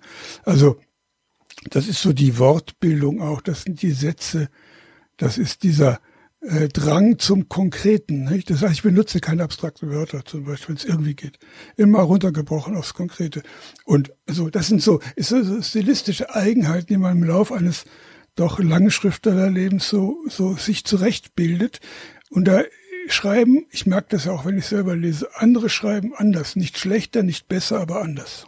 Mhm. Und das, die stilistische Vielfalt ist ja auch Reichtum. Nicht? Vielfalt ist immer Reichtum. Und äh, es, sei denn, es sei die Vielfalt des Bösen. Aber das ist äh, insofern nicht kompatibel, glaube ich. Vielleicht irre ich mich, aber ich glaube nicht, dass das kompatibel ist. Ja, diese individuellen Stile, die haben wir ja auch, aber wir schaffen es tatsächlich, ähm, das dann in einer dritten Stimme zusammenlaufen zu lassen. Also ja, ich bewundere das ja immer sowas. Aber ja. Na, ich bin ja auch eher asozial, also ich bin ja, bin ja kein Networker oder sowas und sitze hier brav und der Rest ist mir dann relativ wurscht und so. Wie schafft ihr das denn konkret, Dorothea? Ja, also wir, ähm, wir haben uns tatsächlich vorher schon, also vorher natürlich auch schon gekannt und uns vorher auch Gedanken gemacht. Und wir haben gesagt, also wir mögen eigentlich das, was die jeweils andere schreibt, wir mögen die Geschichten, wir mögen die Art, wir können auch ähm, die Kritik jeweils nachvollziehen. Also ähm, Regina hat von mir Sachen testgelesen und mir Rückmeldung gegeben und umgekehrt ich von ihr. Und es war dann immer was, wo ich gesagt habe, ja, äh, verstehe ich, sehe ich, äh, also sehe ich ein, hast du recht, äh, kann ich ändern. Und das hat eigentlich ganz gut gepasst. Und dann haben wir gesagt, ähm, wir fänden es mal ganz interessant, so als Experiment zusammenzuschreiben und haben das dann einfach mal ausprobiert. Es läuft jetzt konkret so, dass wir jeweils ähm, gemeinsam planen, was, was die Handlung sein soll und natürlich die Charaktere und so. Und ähm, da setzen wir uns dann ganz, ganz zusammen, auch persönlich. Das geht dann über E-Mail, ja, schon auch, aber persönlich ist da einfach besser. Und, ähm, und dann irgendwann legen wir dann auch konkret so die nächsten Szenen fest. Da sind wir noch nicht ähm, so weit, dass wir komplett von Anfang an alle Szenen im ganzen Roman festlegen. Aber ich sag mal so die nächsten vier, fünf. Und äh, dann ist es oft schon so, dass eine sagt, oh, die Szene möchte ich gern schreiben oder oh, die mache ich aber gern. Und dann, äh, ja, und dann schreiben wir die. Und die andere geht dann jeweils immer drüber im Anschluss. Und ja, gleich dann auch noch mal ein bisschen an. Also wenn, weiß nicht, wenn man zum Beispiel dann mal ähm, Regine macht gerne sehr schachtelige Sätze und dann, dann, dann glätte ich die mal und ich versuche dann ein bisschen schachteliger zu werden, dass wir so einen einheitlichen Ton haben und Regine ähm, macht dann manchmal noch eine Schachtelei sozusagen. Und dann finden wir eben auf die Art und Weise auch zu einem einheitlichen Ton. Ja, ich arbeite ja völlig anders. Ich mache ja keine Pläne. Ich weiß immer im Augenblick zum Beispiel, ich, ich fange morgen einen dritten Band an. Ich habe keine Ahnung wie ich anfangen soll oder wie es weitergeht und was das Ziel weiß ich. Er muss also einen, an den dritten Mörder erledigen. Äh, aber worum es genau geht, warum, was passiert in jetzt 500 Seiten, weiß ich nicht. Und ich lasse mir das einfallen und das ist immer, ein, immer eine Freude oder fast immer, manchmal nervt es natürlich auch, immer eine Freude, äh, wenn man so am Tag etwas erlebt. Also, dass sich alle entfallen lässt, ach, jetzt ist das, und dann kam der und vergiss nicht, dass die Richtung grob, also du, der muss diesen Mörder erledigen. Äh, und wie kommen wir dahin und so. Es gibt ja Autoren, die schaffen das. Ich bewundere das sehr, sich so richtig Karteikästen zu machen und was an die Wand zu malen, so ein Plan. Könnte ich nicht. Unmöglich. Ich schreibe mhm. chaotisch. Ich schreibe eher chaotisch. So, wie es kommt. Weil ich, wenn ich so mit Kapiteln vor Auswahl von oder der Vor Festlegen von Kapiteln schreiben würde, äh, dann will ich spätestens bei Kapitel 3 sagen, das ist doch Mist, das passt doch überhaupt nicht zu dem, was du da vorgeschrieben hast. So, also ich kenne dein Schleudern, absolut. Es würde mich auch beängstigen, glaube ich. Ja, also das, das kann ich ein Stück weit nachvollziehen. Ähm, so dieses starre, dieses starre Korsett des Schreibens, ähm, äh, das fände das fänd ich auch ähm, beängstigend. Das wäre für mich dann nur noch runterschreiben. Also ähm, ja. bei Dorothea und, und mir, da haben wir es denke ich, so gut aufgeweicht, dass wir schon eine Struktur haben. Ich meine, die braucht man natürlich auch, wenn wir zu zweit schreiben, sonst schreiben wir ja. miteinander vorbei. Aber trotzdem noch ähm, genug Spielraum haben, um spontan noch Ideen einzubauen. Und ich denke, das ist uns beiden auch sehr wichtig. Wie funktioniert das praktisch? Eine schreibt Kapitel 1 und die andere schreibt Kapitel 2. Oder wartet die was in, darauf, was in Kapitel 1 steht? Also idealerweise ähm, hat man Kapitel 1 dann vorliegen, bevor die andere Kapitel 2 anfängt. Ja, aber es kann schon auch sein, dass wir parallel nebeneinander schreiben, was aber dann schon meistens dazu führt, dass man Dinge angleichen muss. Aber das ist ja. unterschiedlich, ja. Dauert, dauert das länger für ein Buch, wenn man ein Buch schreibt? Man muss ja warten, ne? Ja. Man muss ja immer warten. Jetzt kommt wieder die Marinepfleger. Man muss ja warten, äh, bis der, die das andere fertig ist. Das stimmt. Um, dann, um den Anschluss zu schaffen. Also man wartet. Mm, ja, aber das ist meistens tatsächlich nicht so lang. Also wir haben ja, hm. wie gesagt, wir haben, wir haben ja die Szenen schon aufgeteilt und klar, wenn wir dann parallel schreiben, dann, dann sowieso. Aber auch wenn man wartet, ist es ja meistens so, wir haben dann eine relativ kurze Szene und dann ähm, schreibt Regine die und dann schreibt sie die in, ich weiß nicht, ein paar Tagen und dann bekomme ich die und dann schreibe ich die nächste Szene und überarbeite ihre und schicke ihr die dann zurück und in der Zeit macht mhm. sie sich dann schon Gedanken, okay, wie schreibt sie denn die übernächste Szene sozusagen? Das ja. heißt, es sind eigentlich ein paar Tage, die dann immer dazwischen liegen. Und ist Schwierig halt so. vorzustellen. Ja, ja, ja, ja, ja. Ich konnte mir das auch nicht vorstellen, bevor wir es nicht gemacht haben, wie das eigentlich so laufen soll. Ähm, aber ich finde tatsächlich auch, was halt schneller geht, ist, dass man sich einfach dann gegenseitig auch motivieren kann. Also wenn ich zum Beispiel selber mal in einer Sackgasse stecke weil ich irgendwie, ich weiß nicht, ich komme irgendwie mit einer Szene nicht klar. In, also in meinen, meinen Büchern, die ich alleine schreibe, man kommt manchmal einfach nicht weiter. Man weiß nicht genau, woran es liegt. Und ähm, beim Fräulein vom Abend, bei Charlotte Blum, da habe ich dann eben noch die Regine dabei und ähm, das habe ich dann schon auch mal gemacht, da habe ich ihr das geschickt und ich so, schau mal hier, zwei Seiten und ich steck fest. Ich, ich weiß nicht, wie ich da jetzt rauskomme. Ich habe irgendwie einen Knoten im Kopf. Und Regine hat ja ein ganz anderes Denken kommt von der anderen Seite und sagt, ja hier, schau mal, wir machen es jetzt einfach so. Und zack ist die Szene fertig. Ah ja, das hört ich, sich gut an. Ja, das habe ich so ja nicht. Und deswegen ähm, finde ich, also es hat auch äh, sehr, sehr viele Vorteile tatsächlich. Ja, ich hatte mal, das stimmt, ja, ja. Ich muss mich ja, es ist selten, aber manchmal erkundigen. Zum Beispiel in einem Roman saß mein Held in einem, in einem Keller äh, eines Bauernhofs, eines verlassenen Bauernhofs. Und er saß da drin, gefesselt, hinter einer verschlossenen Tür, ohne Fenster. Und der Held, also war, wusste, hatte keine Ahnung, wie aus dem Ding jemals wieder rauskommen könnte. Fesseln kann man lösen und so Türen kann man, aber davor stand noch ein Nazi, äh, der äh, die Aufgabe hatte, ihn auszuschalten. Und da war ich auch, da ich auch eigentlich nichts mehr zu, die was zurücknehme. Ich schreibe mich dann manchmal auch in, die, in solche Situationen rein, wo ich schwer nachdenken muss, um nicht irgendwelche blöden Erklärungen zu haben. Äh, und da habe ich meinen Bruder mal angerufen, der hat was äh, von Naturwissenschaften mehr Ahnung als ich. Und der hat mir dann den Tipp gegeben, dass man den Nazi zum Beispiel, äh, da gibt's ja mal diese äh, Misthaufen und diese, wie heißt es, wenn das Viehpisse auf gut Deutsch gesammelt wird. Ich wusste mal, wie ja. das heißt. Ich habe dann das Wort vergessen. Jauchegrube, danke, super. Jauchegrube. Und die war zu, es war Hochsommer und der hat sich über der Jauchegrube eine Zigarette angezündet und sich damit ah. in die Luft ah. gesprengt. Ja. Ah. Und dann kam die Feuerwehr natürlich, es brannte alles. Und die fand dann meinen Helden. Fand diese, dieser Tipp, der von meinem Bruder kam, den fand ich sehr gut. Ich habe ihm auch gedankt. Ja, für super. seine Kenntnisse in der Biochemie des Fiedungs. Ja, ja, ja, das ist, ja, aber da war ich, aber sonst komme ich sowas eigentlich nicht rein. So Klemmen. Ich merke, wie gesagt, nur bei den Serien, dass ich irgendwann in der ganz großen Klemme sitze und kann, wie gesagt, es geht so nicht weiter. Aber sonst, ne, ne, komme ich nicht. Ich habe auch keine Schreibblockaden oder sowas. Kenne ich nicht. Äh, und ja, ich habe mal mehr Lust, mal weniger Lust zu schreiben, aber ist normal. Aber ich schreibe ja, trotzdem ja. immer fünf, fünf Seiten am Tag. Da kann ich mich nicht rausreden. Mit Zeiten will ich mich wunderbar rausreden. Ich bin ein, ein Meister des Prokrastinierens.